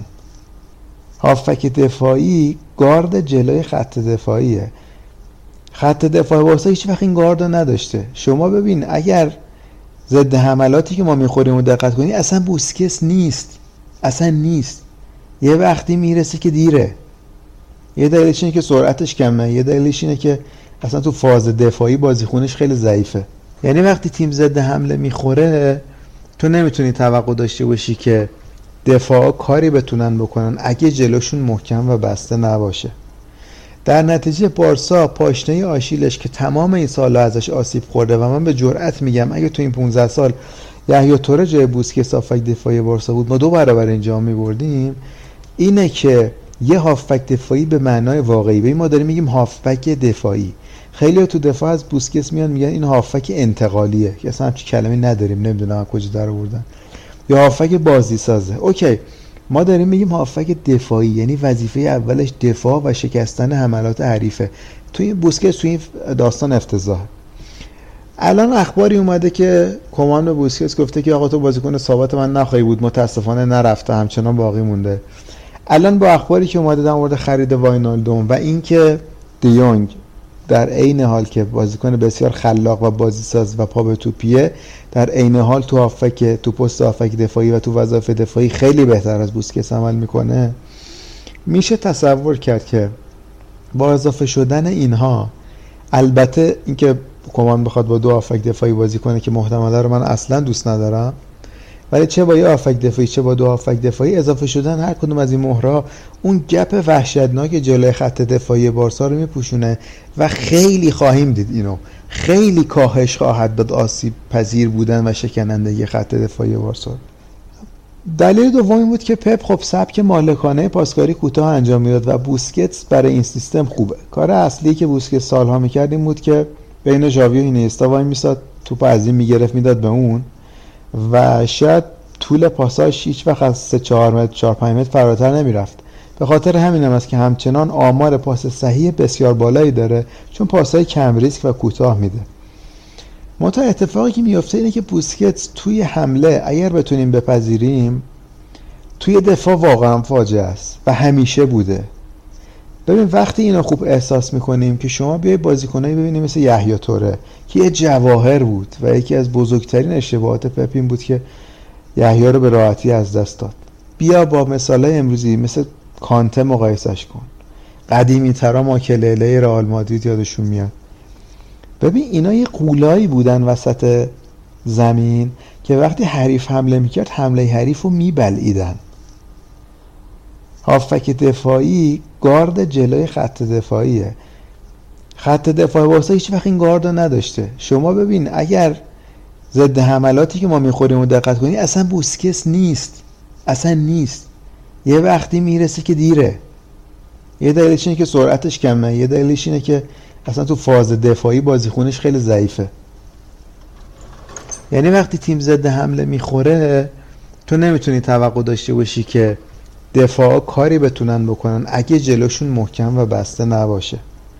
در نتیجه بارسا پاشنه آشیلش که تمام این سالها ازش آسیب خورده و من به جرئت میگم اگه تو این 15 سال یحیی توره جای بوسکه صافک دفاعی بارسا بود ما دو برابر اینجا میبردیم اینه که یه هافبک دفاعی به معنای واقعی به ما داریم میگیم هافبک دفاعی.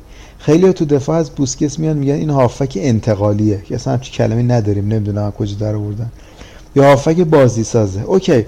ما داریم میگیم هافک دفاعی یعنی وظیفه اولش دفاع و شکستن حملات حریفه. توی این بوسکت توی این داستان افتضاح. الان اخباری اومده که کمان به بوسکس گفته که آقا تو بازیکن ثابت من نخواهی بود متاسفانه نرفته همچنان باقی مونده. الان با اخباری که اومده در مورد خرید واینالدوم و اینکه دیونگ در عین حال که بازیکن بسیار خلاق و بازیساز و پا به توپیه در عین حال تو هافک تو پست هافک دفاعی و تو وظایف دفاعی خیلی بهتر از بوسکس عمل می‌کنه. میشه تصور کرد که با اضافه شدن اینها البته اینکه کمان بخواد با دو آفک دفاعی بازی کنه که محتمله رو من اصلا دوست ندارم ولی چه با یه آفک دفاعی چه با دو آفک دفاعی اضافه شدن هر کدوم از این مهرها اون گپ وحشتناک جلوی خط دفاعی بارسا رو میپوشونه و خیلی خواهیم دید اینو. خیلی کاهش خواهد داد آسیب پذیر بودن و شکنندگی خط دفاعی بارسا. ببین من نمیگم پیکه بی نقصه. من تو فصل اخیر عملکرد پیکه رو خیلی اوقات مثبت دیدم. یعنی تو خیلی بازی ها که تیمای حریف کاملا رو هوا بازی می‌کردن. پیکه به تنهایی 80 90 درصد سرا رو زد و کاری که یه دفاع باید بکنه کرده. و می وقتم سوتی داده آره. طبیعیه بازیکنی نیست که سوتی نده. بزرگترین مدافع تاریخ پویال نبوده که سوتی نداده باشه. بوفونگ به عنوان دروازه‌بان نبوده سوتی نداده باشه. سوتی رو همه گاهی وقتی میدن. مهم اینه که روند بازی چطوره. روند بازی پیکر من مثبت ارزیابی کردم. به نظرم هنوز می‌تونه برای بارسا موثر باشه. یه جواهری داشتیم به نام امتیتی که به خاطر حماقت خودش که حاضر نشد بره عمل کنه و به خاطر اینکه تو این تیم مدیریت بیدر و پیکر یه آدم حسابی نیست که بگه آقا تو بیخود می‌کنی پاشو برو عمل کن. این جواهر ما از بین رفت و تلف شد و چه حیف و چه حیف و چه حیف که می‌تونست یکی از بهترین مدافعان جهان بشه. به سادگی از بین رفت. الان هم خبرش هست که می‌خوان بفروشنش و احتمالا پیشنهاد داره و ممکن حتی آزادش کنن که بره برای خوش بره خونهشون. این چقدر فاجعه است یکی از آسیبای دیگه ای که تیم بارتمو زد این بود که چقدر جواهرهای بالقوه رو به باد داد و نابود کرد. سمت دیگه لنگلر رو داریم که خیلی از اولش اعتقاد نداشتم تو طول فصل خیلی خوب کار کرد. فراتر از انتظار کار کرد. یه جاهایی واقعا قابل اعتماد نشون داد. من حسم اینه که با توجه به اینکه ما آراخو رو داریم ای کاش تودیبو رو می‌تونستیم نگه داریم. اونم جوان مستعدی بود که باز به خاطر پول دارن میدن بره. من فکر می‌کنم سه تا دفاع خوب داریم. با این حال یه دفاع چهارم خوب می‌خوایم که حالا بحث این بود که گارسیا رو از سیتی بگیریم. ظاهرا قراره که بمونه و نمیاد. یه مدافع چهارم ما می‌خوایم. یعنی با سه تا دفاع نمی‌تونیم جمع کنیم. با توجه به اینکه خیلی هم مصدوم میدیم. تو پست دفاع مرکزی ولی جز گرفتن یه دفاع چهارم به نظرم خیلی گپ بزرگی نداره. یک دو تا گپ بزرگ داریم تو کناره ها. ببین سمدو من به شخصه اعتقاد داشتم که باید همچنان بهش فرصت داد. سمدو هم مثل بوسکتس مثل سرخی روبرتو تو حمله خیلی خوبه تو دفاع هم قد بده. این گلی که ما خوردیم جلو بایرن که یه دونه دفاع چپ. ببین نه مسی نه ریبری نه مولر حتی. یه دفاع چپ. از اون بغل راه افتاد اومد همه رو دریب زد. تا بیخ تیر دروازه ما اومد. کاچبک داد و زدن تو گل. و تو این هین سه چهار بار سمدو رو دریب زد. بازیکنی تو اون سطح نمی‌تونه انقدر بد باشه. توی بازی حساس اینطوری کمر تیمش کنه. نه ما دنی آلوز دیدیم اونجا. که هم تو حمله فوق العاده بود و تو دفاع هم اونقدر فوق العاده بود. ما قطعا به یه دفاع راست خوب نیاز داریم چون سرخی روبرتو اصلا دفاع راست نیست. و تو این سال هم روند نزولی داشته و اصلا دیگه روش خیلی نباید حساب کرد. سمدو اصلا دفاع کننده خوبی نیست اینو ثابت کرده.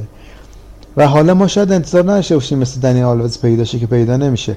ولی یه مدافعی پیدا کنیم که بتونه دفاع کنه بتونه یه خورده مطمئن باشیم که آقا یهو حریف حمله نمی‌کنه از اونجا نفوذ کنه تیم هم بپاشه. تو دفاع چپ هم من همچنان به آلبا اعتقاد دارم با وجود اینکه خیلی رفتاره غیر حرفه‌ای داره و شخصیتش دوست ندارم ولی از نظر فنی همچنان اعتقاد دارم که خوبه. سرعتش خیلی خوبه اضافه شدنش تو حمله خیلی خوبه. تو دفاع جایی بد جا میمونه. این برامون مشکل ساز میشه. ولی به نظرم آلبا هنوز می‌تونه بمونه ولی خب همچنان یه دفاع چپ ذخیره می‌خوایم که ظاهرا فیرپو نظر کمان رو جلب کرده و احتمالا اونو بمونه تو اون پست خرید نخواهیم داشت. تو کل خط دفاعی به نظرم اصلی ترین و حیاتی ترین گپی که ما داریم یه دونه دفاع راست خوب. تو خط آفک به نظرم چیزی نمی‌خوایم اضافه هم داریم. امیدوارم این وسط حالا رافینیا که رفتنیه آلنیا احتمال زیادی داره که بازم بهش بازی نرسه که چه حیف. و حالا رفتن راکیتیش و ویدال فضا رو باز می‌کنه به جوونا بیشتر بازی برسه. پوچ نشون داده که در عین که جوون و کم تجربه است میشه روش حساب کرد. به جرأت میگم از 20 سالگی ژاوی و اینیستا خیلی بهتره. من 20 سالگی ژاوی یادمه که خیلی متوسط بود. پدری خیلی بهش امید هست. می‌تونه خوب باشه. دیون که نیاز به گفتن نداره عالیه. تو فاز دفاعی اگه واینالدوم بیاد فکر کنم دفاعیمون تکمیل باشه. تو فاز هجومی ما کوتینیو رو داریم. امیدوارم همونطور که رفتار جنتلمنانه ای داشت و واقعا مثل یک آقا رفت و رفتار کرد و اومد بمونه و فرصت پیدا کنه بعد از اون که والورده اون همه بلا سرش آورد بتونه بدرخشه تو تیم کمان که قطعا می‌تونه بهمون کمک کنه. و ترینکا رو داریم که من باز هنوز در شکم که کمان چطوری می‌خواد بازی کنه. اگه 4 2 3 بازی کنه ما احتمالا خیلی وینگر نخواهیم داشت. و بیشتر بازیکن‌ها به سمت آفک میان. یه نوک خواهیم داشت که گریزمن خواهد بود. به احتمال زیاد فاتی رو داره تست می‌کنه که تو پست مهاجم نه یعنی همون نوک بازی بده. در نتیجه حتی مسی هم میاد تو جمع هافکا و ما یه تراکم زیادی اونجا داریم.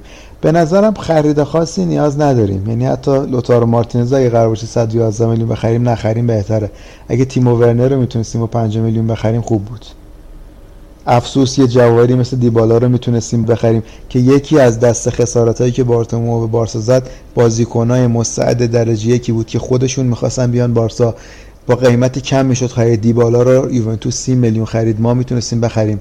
دیبالا گفته بود اگه بارسا زمانی که تو پالرمو بود گفته بود که اگه بارسا منو بخواد تا بارسلونا شنا می‌کنم. عشق بارسا بود. اینا محلش نذاشتن.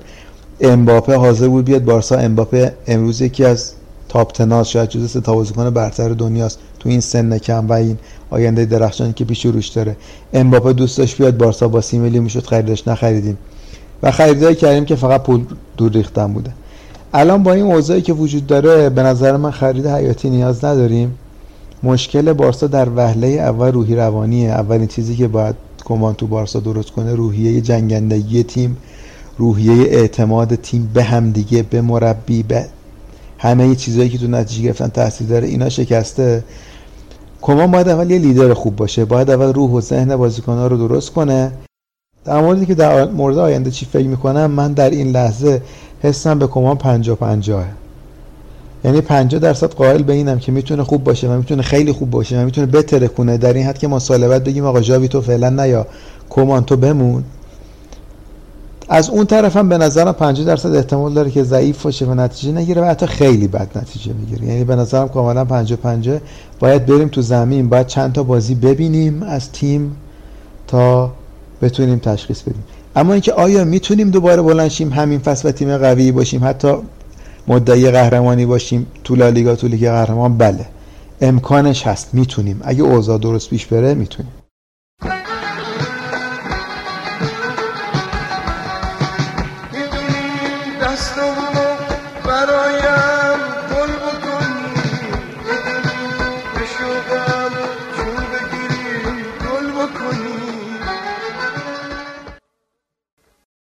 راجب کمان آره چون مثلا تو تیم هایی که بوده سینوسوار نتیجه گرفته. ولی خب ما همین اپیزود قبلی که داشتیم گفتیم مثلا تو تیم بنفیکا ضعیف بود عملکردش تو والنسیا علیرغم اینکه یک جام گرفت ولی خب عملکردش ضعیف بود.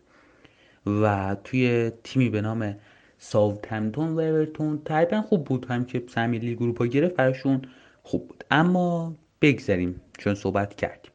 بریم سراغ سوال آخرم ازت. سعید که نظرت راجب بارسلونای چیه که ما دوباره تبدیل میشیم به اون تیمی که مثلا خود گفتی سال 1990 اینا تا سال 2002 سه- تا زمانی که رایکارد بیاد تماشاگرها و اهالی تیم حتی بازیکنها با گرفتن سهمیه لیگ اروپا خوشحال می‌شدن. به نظر دوباره برمیگردیم چند فصلی به اون دوران یا حالا نه نمی‌خوام اسم دیگه ای مایه بذارم مثلا از میلان یا یونایتد. از اون زمان بگم که دوباره برمیگردیم به اون زمان یا نه. ببین ما الان از همه جهات داریم تو شرایط بدی زندگی می‌کنیم. از شرایط اقتصادی خودمون و اوضاع مملکتمون گرفته تا اوضاع متشنج بارسا. یه جوری میشه گفت که یه تقاطع عجیبی شده دوران سیاه ابعاد مختلف زندگی ما افتاده رو هم. و به نظر میاد همه این مسیرها به سال 1400 کذایی ختم میشه.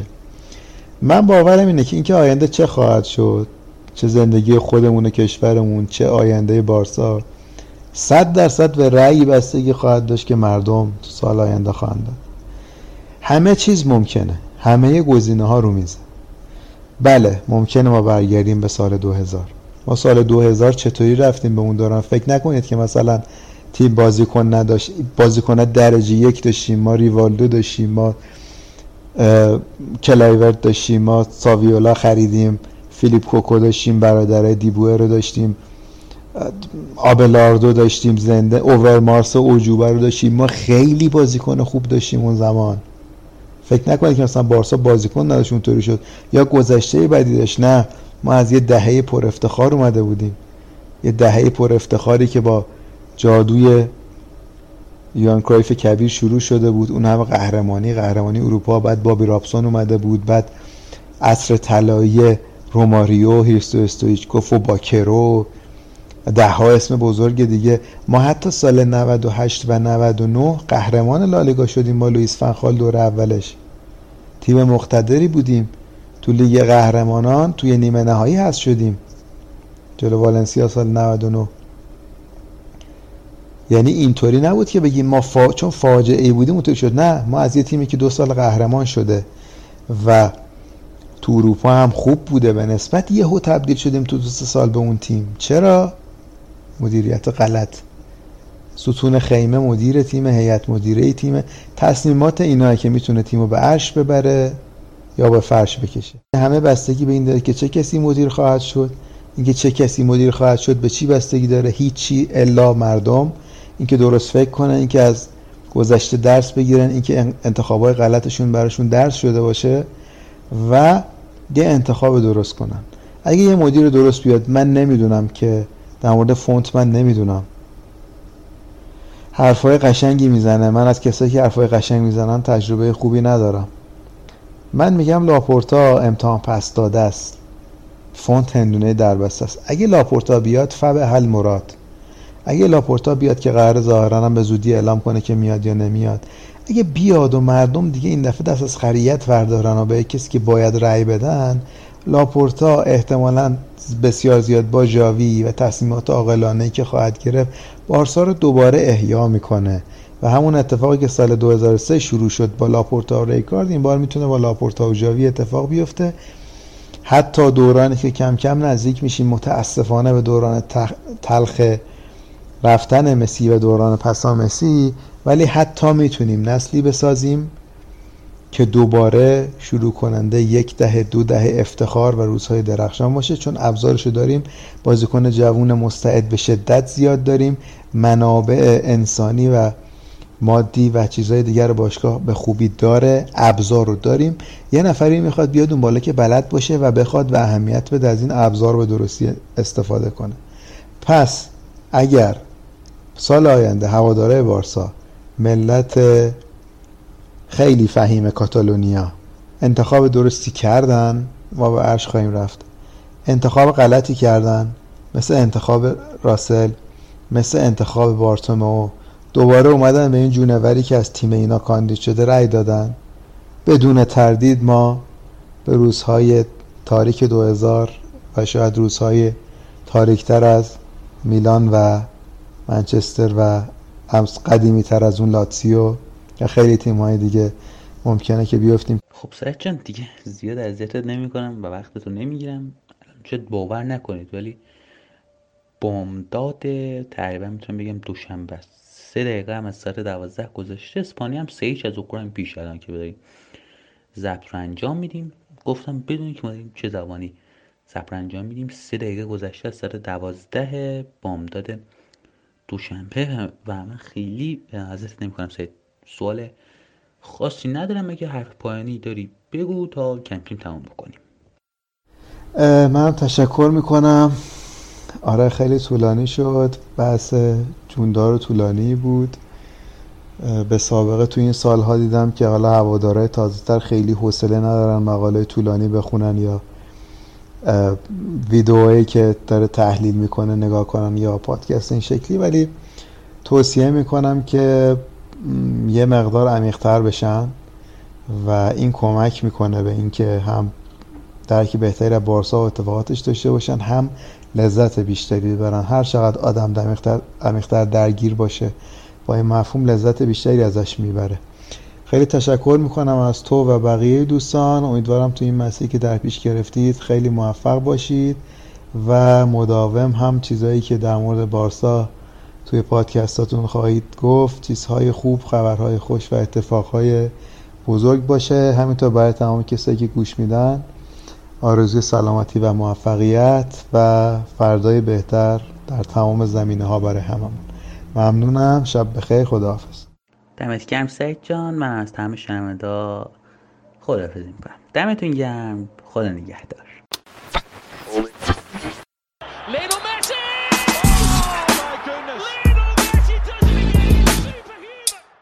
Lionel